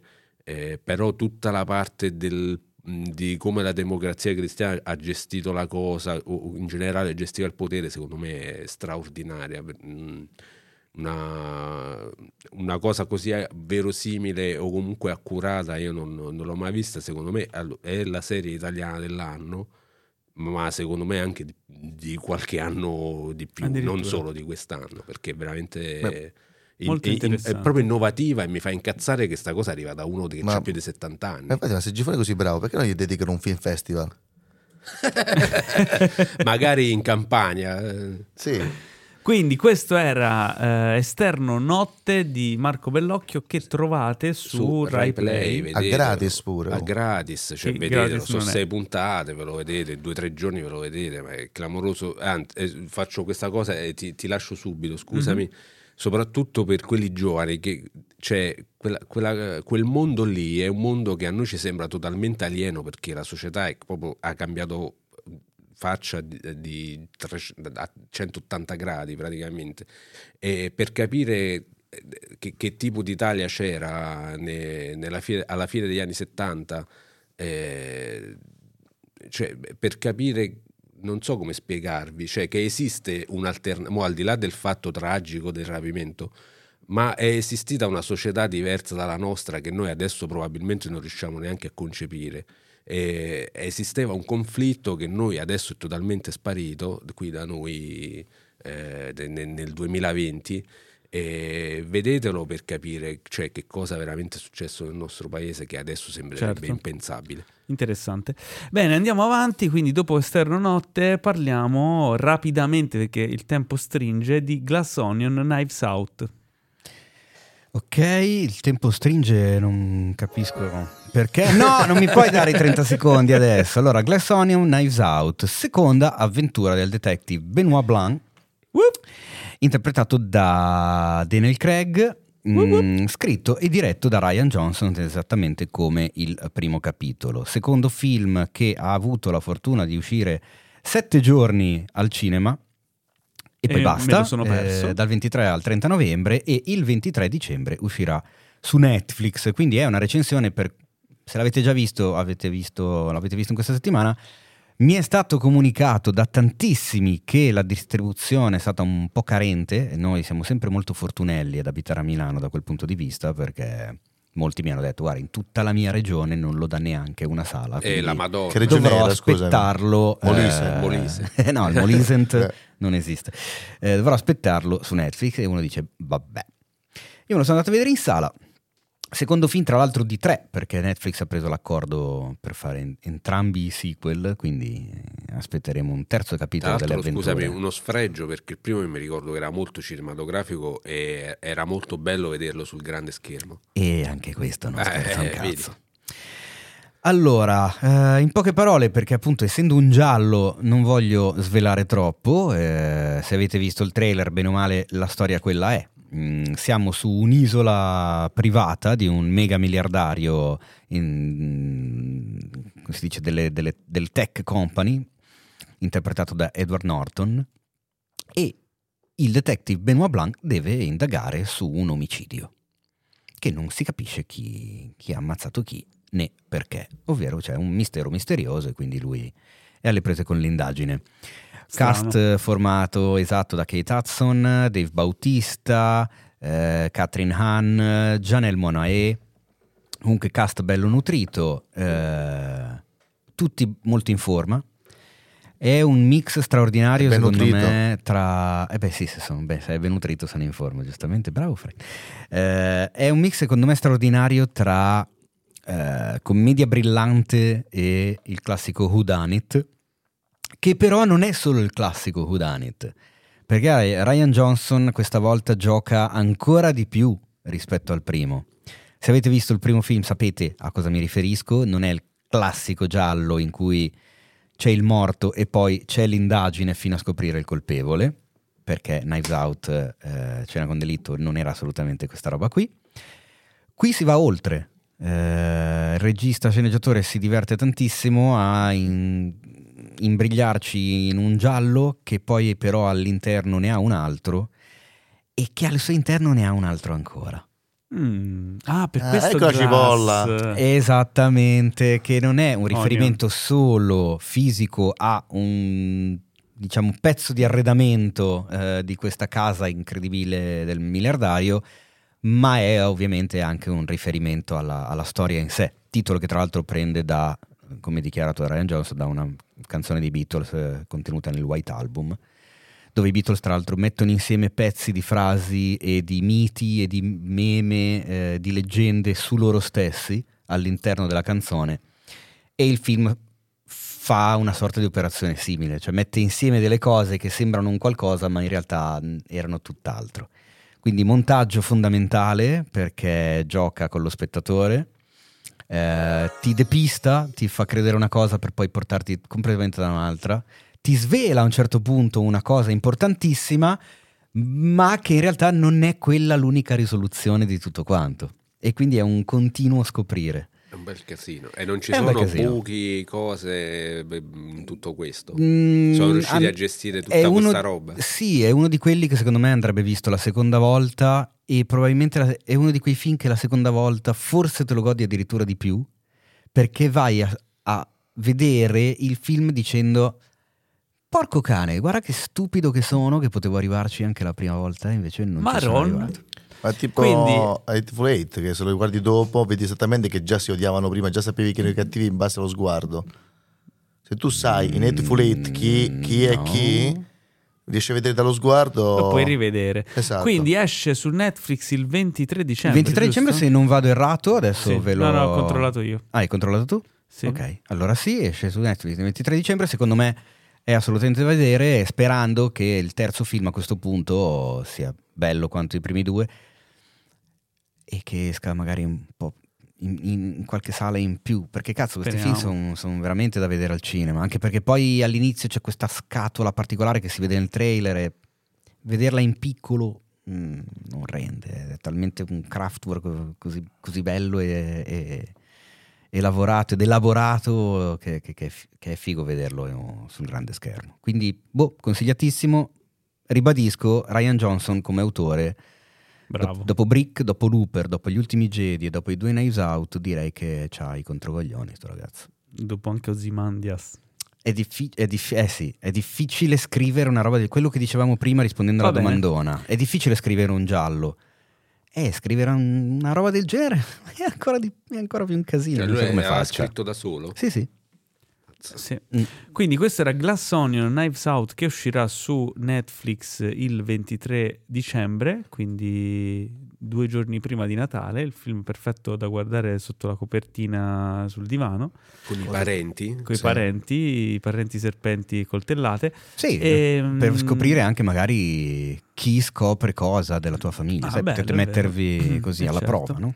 Invece, se non vi basta l'atmosfera natalizia delle coltellate tra parenti, eh, c'è anche Guardiani della Galassia Holiday Special, che in realtà è già uscito su Disney Plus, quindi Natale inizia un pochino prima su Disney Plus, eh, anzi Disney più come lo chiama Teo.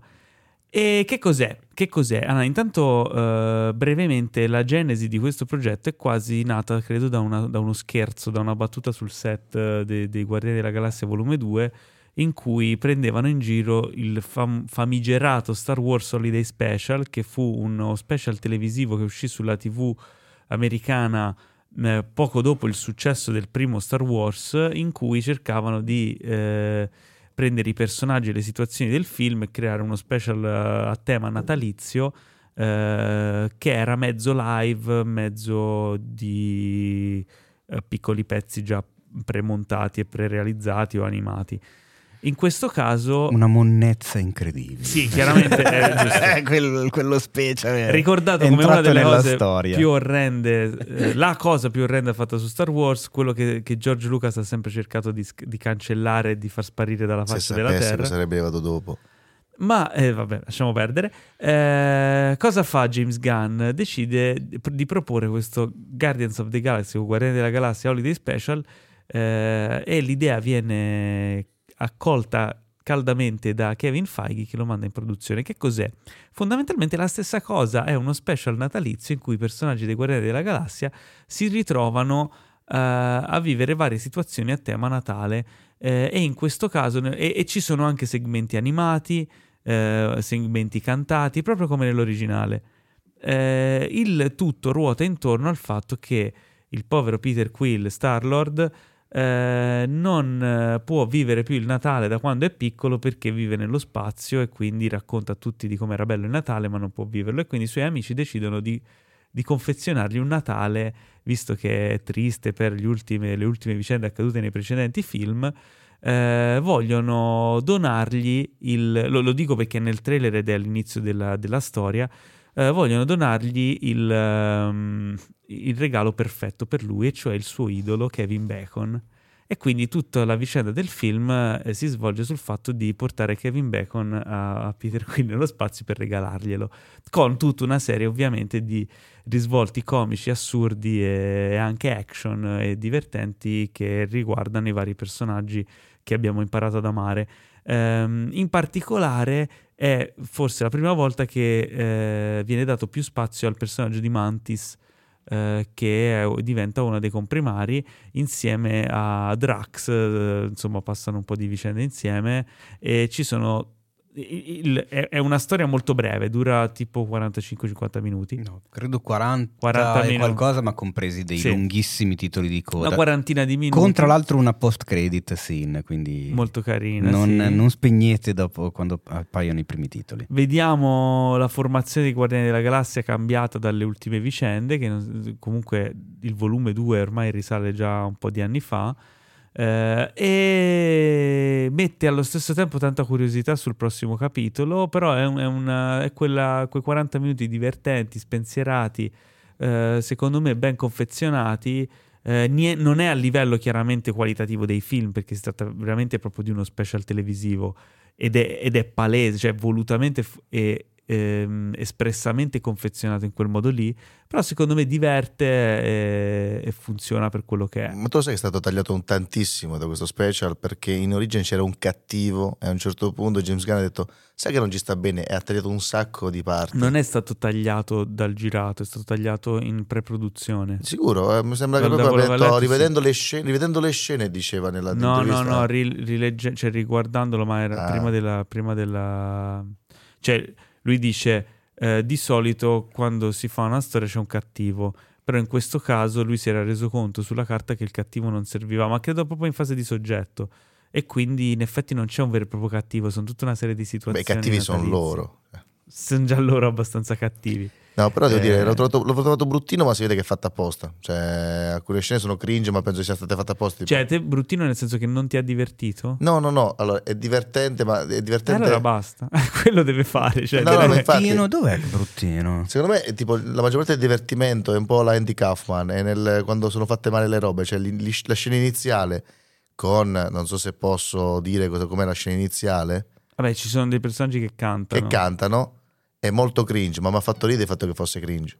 A me è piaciuta. Ma era- era è volutamente- un, Ma infatti, cioè, è piaciuto un dicendo- sacco il testo di però- quella canzone mi ci sono ritrovato. Sì, però il fatto che era cringe perché faceva ridere, perché Esatto. era, cringe, cioè era normale, era Però è voluto. molto diverso Dove- dall'umorismo classico, Eh. ma diverso dall'umorismo classico e dalla messa in scena di Guardiani della Galassia classico, quindi chi si aspetta Sì, beh, è più... eh, non troppo però, Mm. eh, secondo me.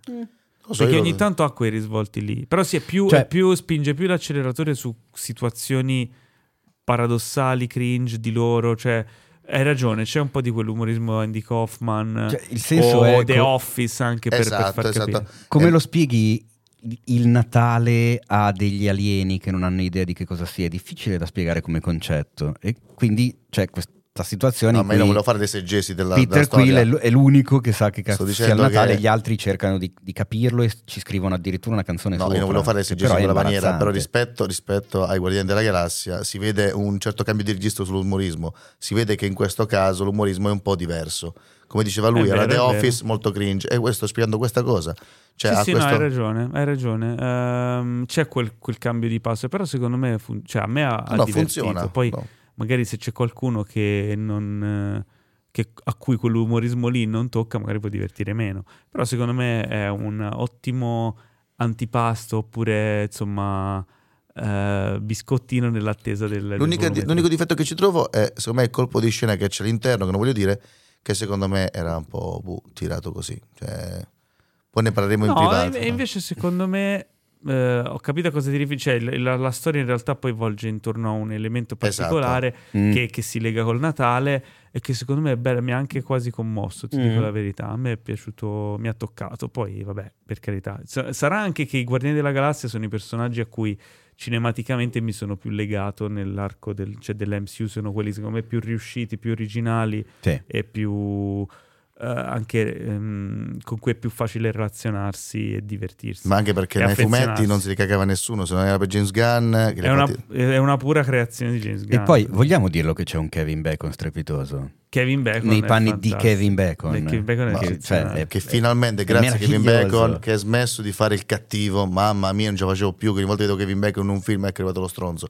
Grande Kevin Bacon, torna a essere buono. Oh, Gavino Pancetta. Bene. Vogliamo un bene a tutti quanti. Come Quindi- in Top Secret. Guardiani della Galassia Holiday Special lo trovate su Disney Plus adesso, mentre non trovate su Disney Plus ancora Esatto. Strange World, ma penso ancora per poco. Strange World, un mondo misterioso, il nuovo classico Disney e credo probabilmente il più grande flop della storia dei classici Disney. Ah, penso proprio di sì, ma non mi sembra neanche da chiedersi il perché. Ma non l'hanno di- minimamente promosso. Più cioè- di Red e Toby. Ma non Ma lo sa scusami, nessuno perché non, perché non l'hanno promosso Ma se hanno ne- deciso di metterlo che- al cinema? Ma non l'ho capito. Io infatti sono andato al cinema a vederlo eh, proprio perché ho detto, ma non lo so, hanno messo Red sulla piattaforma, hanno messo quell'altro sulla piattaforma e tutto quanto. Questo lo fanno, lo tirano fuori in sala. Ah, non io- stanno io visto- non minimamente sapevo- promuovendo io la non cosa. ne sapevo non è niente. vero, È quella la cosa, Non cioè, è vero, boh, però. Io ho visto, ho visto un treno tutto brandizzato Strange World. Ah sì? Sì. Secondo me hanno sbagliato il tipo di marketing. Cioè, Boh. tipo, hanno fatto No, delle robe di scusami. marketing che non si guarda che cioè, Io ne sento parlare adesso, posso dirlo. Io Eh, quando, eh, esatto, quando ho fatto la story che sono andato a vederlo su Instagram, la gente mi ha scritto: Ma è uscito al cinema? Ma è già uscito? Ma che cos'è? Ma è della Disney? Cioè, sei proprio completamente la gente me ignara di hanno, tutto. hanno cannato il marketing. Boh. Ma parliamo di questo film. Ma perché questo- soprattutto questo treno dove andava? non lo so. A Foggia. Era, era in stazione, non Ah, lo so. In Siberia. No, a Roma. Ah, beh. Eh beh, certo. L'unica cosa bella di Milano. Allora. Esatto, io non l'ho allora, volu- non io l'ho va voluto bene, dire ciao. perché... Arrivederci, grazie. Eh, va, va bene, quindi faccio così. Ok, è finita la recensione. Eh, lui, no- lui non l'ha sentito però perché senza cuffie. no, è, No, passato, certo. è passato il... Io Non vi permetto di dire queste cagate. Allora, Strange World, un mondo misterioso, 61esimo classico Disney, del quale alla Disney non gliene fregava assolutamente un cazzo di niente. E l'hanno buttato via, così, Ma è- perdendo un sacco di soldi. È facendo- brutto o è bello? Eh, È a metà. Ok, quindi Nel medio. senso che, sì, nel senso che, che cos'è? Eh, non, so neanche se la gente abbia visto il trailer, quindi dico due parole ne abbiamo sulla parlato storia. noi del trailer. Ne parlato, diamo giusto? per scontato che si sappia che cos'è. Ah, Ok. ho capito qual è. Sì, avevamo visto il trailer. Sì. Quello tutto coloratissimo. Sì, sì, Ok, col, col perfetto. logo uguale a quello di Indiana Jones. Esatto. e, e- e a DuckTales E e, a DuckTales, Monster esatto, Smash. esatto. Hanno fatto un po' di... Ok. Eh, allora, è la storia di questo giovane mh, eh, componente della famiglia Clade che abita in questo paesello completamente attorniato dalle montagne, da de- delle montagne invalicabili. Lui ha 40 anni, si è fatto una famiglia, il film inizia con lui ragazzino che perde il padre, eh, il famosissimo Clade esploratore, che appunto proprio durante un'esplorazione, mentre cercavano di valicare queste montagne altissime per scoprire che cosa c'era al di là per eh, assicurare un futuro alla loro comunità, il padre prende una direzione, il figlio con il resto della spedizione ne prende un'altra e il padre non si sa più che fine fa. Quindi stacco, il ragazzino è diventato ormai grande, ha scoperto una cosa che ha migliorato notevolmente la vita di tutta la comunità, ovvero fondamentalmente un qualcosa che dona energia e che nasce dalla terra, cioè una delle cose più importanti del mondo, un'energia pulita che sarebbe la pacchia anche per, per noi nella realtà, magari ci fosse come nel film, e si mette in moto la storia che non sto qui a spoilerare troppo, ma che porterà i nostri protagonisti appunto in questo Strange World del titolo, un mondo assolutamente fantastico, coloratissimo, popolato di creature incredibili e, e- e variopinte. Eh, allora, i punti positivi del film secondo me sono eh, la parte visiva appunto di questo Strange World perché l'immaginazione è veramente spinta al massimo. Ma Ma un altro punto positivo è che, forse anche, non lo so, traviato dalla mia età, ma è uno di quei film Disney dove ho trovato che il- uno dei messaggi principali fosse rivolto più ai genitori dei bambini che vanno a vedere il film al cinema, piuttosto che ai bambini stessi.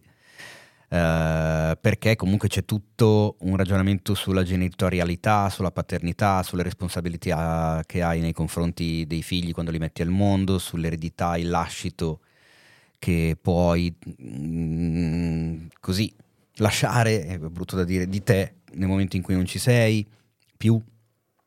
E sono cose che chiaramente non sono rivolte ai ragazzini né ai, teenager, sono cose rivolte un po' più agli adulti. Ma un altro lato positivo è l'umorismo che comunque è presente in, in tutto il film, dall'inizio alla fine. Eh, non c'è un vero e proprio comic relief perché un po' tutti i personaggi hanno il loro momento in cui ti fanno ridere, ma ma allora, tutti questi lati positivi hanno un enorme ma che si portano dietro. Ed è la cosa che non mi ha fatto girare il film fino in fondo. Nel senso che sì, ok, belli messaggi, ma i messaggi sono tanti. E come ho scritto nel caldo e il freddo su Instagram, il nostro format dove riassumiamo le cose positive e meno positive di un film, i messaggi vengono proprio lanciati in faccia con la vanga. Ah, senso, non puoi non accorgerti di che cosa vuole dirti il film. Leggermente didascali. Ma proprio leggerissimamente, cioè veramente esagerato. E di solito Disney non lavora in questo modo, cioè l'ho trovata un po', po' strana tipo, come scelta. Ragazzi, non drogatevi. Io esatto, ho perso, la, corsa della vita, per questa ro- a causa di questa robaccia. Esatto. È una roba del genere. L'altro ma è sulla costruzione di questo mondo fantastico. Il film secondo me soffre di quel problema che hanno tanti altri film quando vogliono costruire un mondo nuovo, un universo nuovo. Mi viene in mente ultimamente il King Kong di Peter Jackson, per dirne una, perché mi aveva fatto proprio girare le palle. Cioè, tu mi presenti un mondo nuovo con delle creature che però non hanno un gran senso tra di loro, non hanno innanzitutto non hanno un grandissimo ruolo nella storia, cioè abbastan- erano abbastanza intercambiabili, quindi che ci sia creatura X o creatura Y cambia poco. E non hanno uno scopo, non hanno una morfologia studiata che abbia senso in quel mondo, cioè è fantasia eh, così, senza, senza, una base, senza una ricerca o un pensiero di fondo, come, po- come invece è Pandora in, per Avatar, per dire, che secondo me è, è un perfetto esempio dell'opposto. Lì funziona tutto. È diciamo che è uno strange world. Plausibile. Dire. Eh? Possiamo dire uno strange world quello che mi stai descrivendo. Eh sì, ma è un film troppo strange. E questa è la cosa. Cioè. Mm, non lo so, mi, mi ha lasciato un po' così.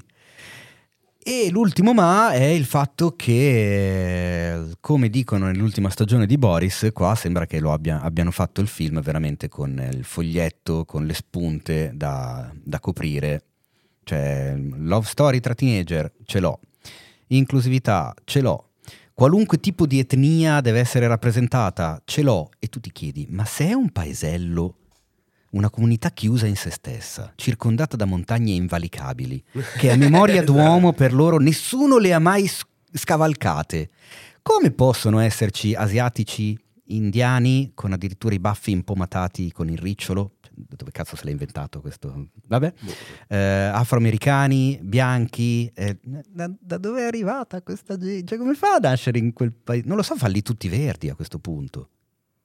Ha, ha poco senso questa cosa, questa voler rappresentare a tutti i costi tutto. Eh, quindi non lo so, mi ha lasciato un po' tiepidino, mi ha divertito in alcune cose, mi ha... Eh, lasciato un po' interdetto in altre. C'è un bel twist alla fine, ecco che non mi aspettavo, c'è una bella idea alla fine. E mi ha fatto un po' impressione sentire Jake Gillenal doppiare il papà di Family eh, c'è una certa... il padre di lui è Dennis Quaid.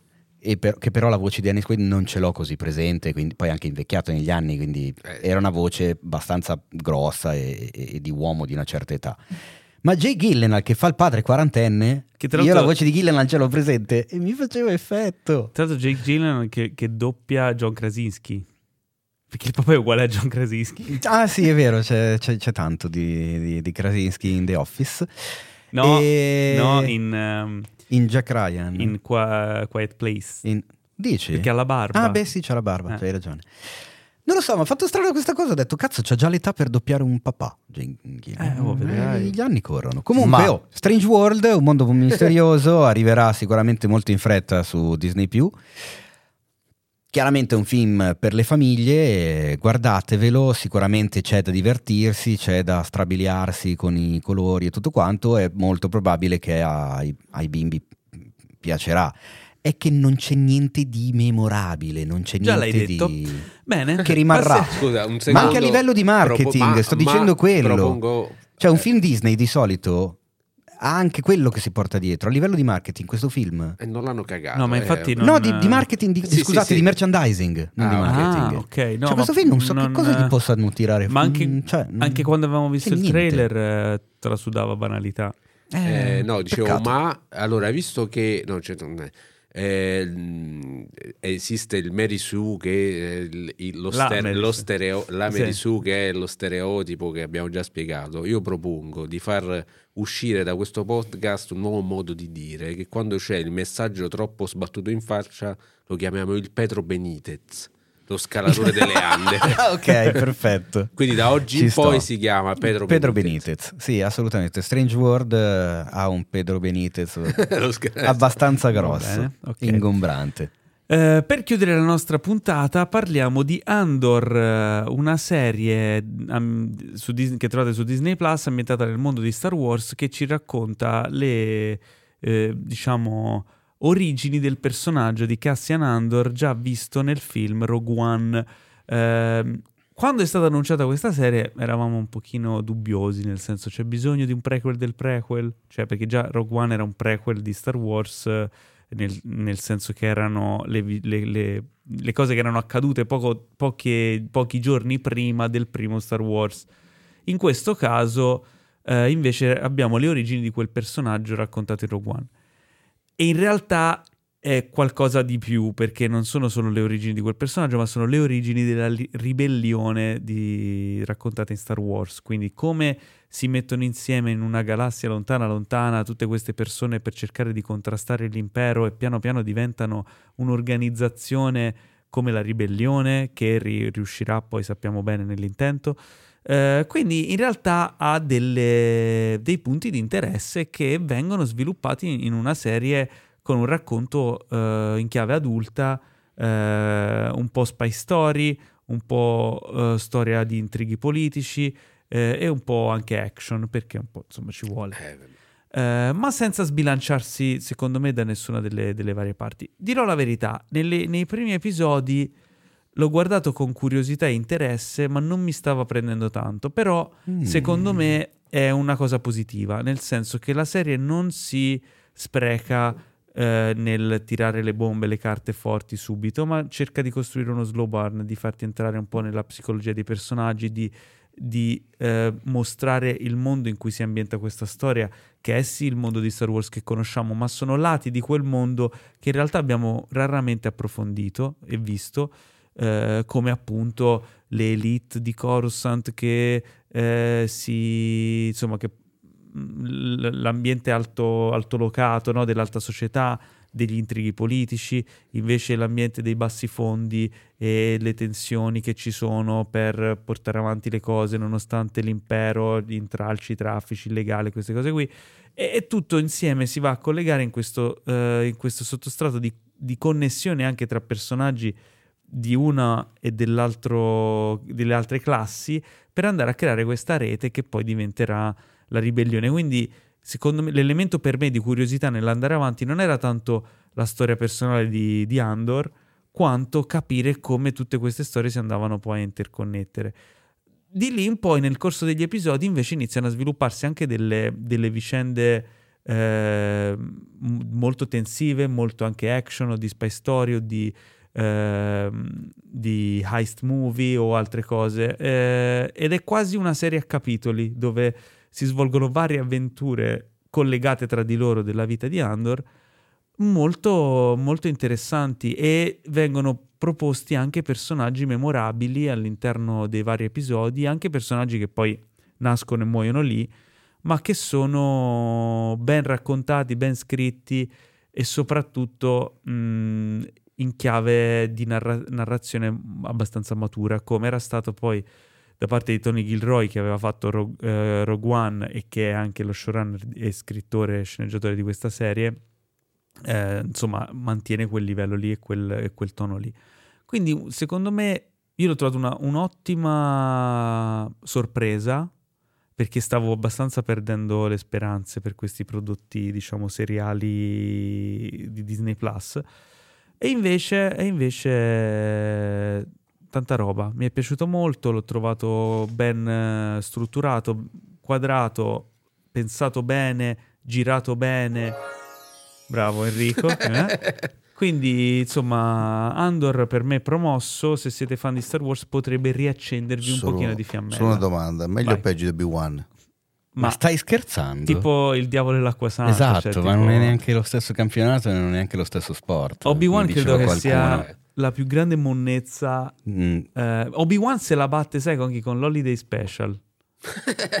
Anzi, forse lo Star Wars Holiday Special è meglio di Obi-Wan, ti dirò. E invece, e invece sono Rogue, d'accordo. Rogue One il film. Rogue One a me al tempo non mi entusiasmò ah, particolarmente, ma a me lo, era piaciuto parecchio. Lo vorrei invece. rivedere adesso col senno Mm. di poi perché Eh sì. potrei rivalutarlo, magari non ho colto Beh, aspetta cose. la prossima stagione di Andor almeno. Almeno poi così chiudi, Vabbè, me lo- magari me lo guardo così prima chiudi i pezzetti. Ok. Quello- Ma perché la prossima sarà l'ultima, non si sa. Eh, a quanto avevo letto mi sembra che dovessero farne due. Ah, che è una racconto. Vabbè, se hanno già pianificato due stagioni che si conclude, secondo me è anche meglio. O tre? Non vorrei dire cazzate. Comunque non quattro. certo una roba che va, a lu- che Abbondiamo. va troppo per le lunghe. Abbondantis, abbondantis. No, io ri- riba- completo la tua, diciamo, eh, proponendo un concetto che forse adesso che l'hai vista anche tu mi puoi capire. Quando Ah. dicevo che Andor mi ha fatto un pelo rivalutare eh, in maniera più giocosa e cazzona la prima trilogia.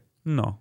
No, a me no, nel senso. Aspetta, nel senso che eh, partendo dalla, fra- dalla famosa frase di Randall di Clerks, quando dice Ah, che ok. comunque, cazzo, eh, ok i ribelli, ma nella morte nera c'era un sacco di gente che lavorava e che non erano stormtrooper o soldati dell'impero, erano mm, mm, idraulici, carpentieri, cioè quella gente lì. E va bene la ribellione, però ha anche comunque ammazzato un sacco di gente, ci- di civili che avevano una famiglia, avevano dei figli, quindi anche i ribelli erano effettivamente tutti gli effetti dei terroristi, porca puttana. E in Clerks questa cosa ti fa ridere. In Quando Andor guardi, no. quando guardi Star Wars non ci pensi. In Andor invece sottolineano esattamente questa cosa, cioè tu la vita di quelle persone la vedi in Andor, perché è quella che c'è, che è protagonista. Eh, ogni Ed è azione la ha un scintilla, la- eh, vedi la scintilla della ribellione a una dittatura.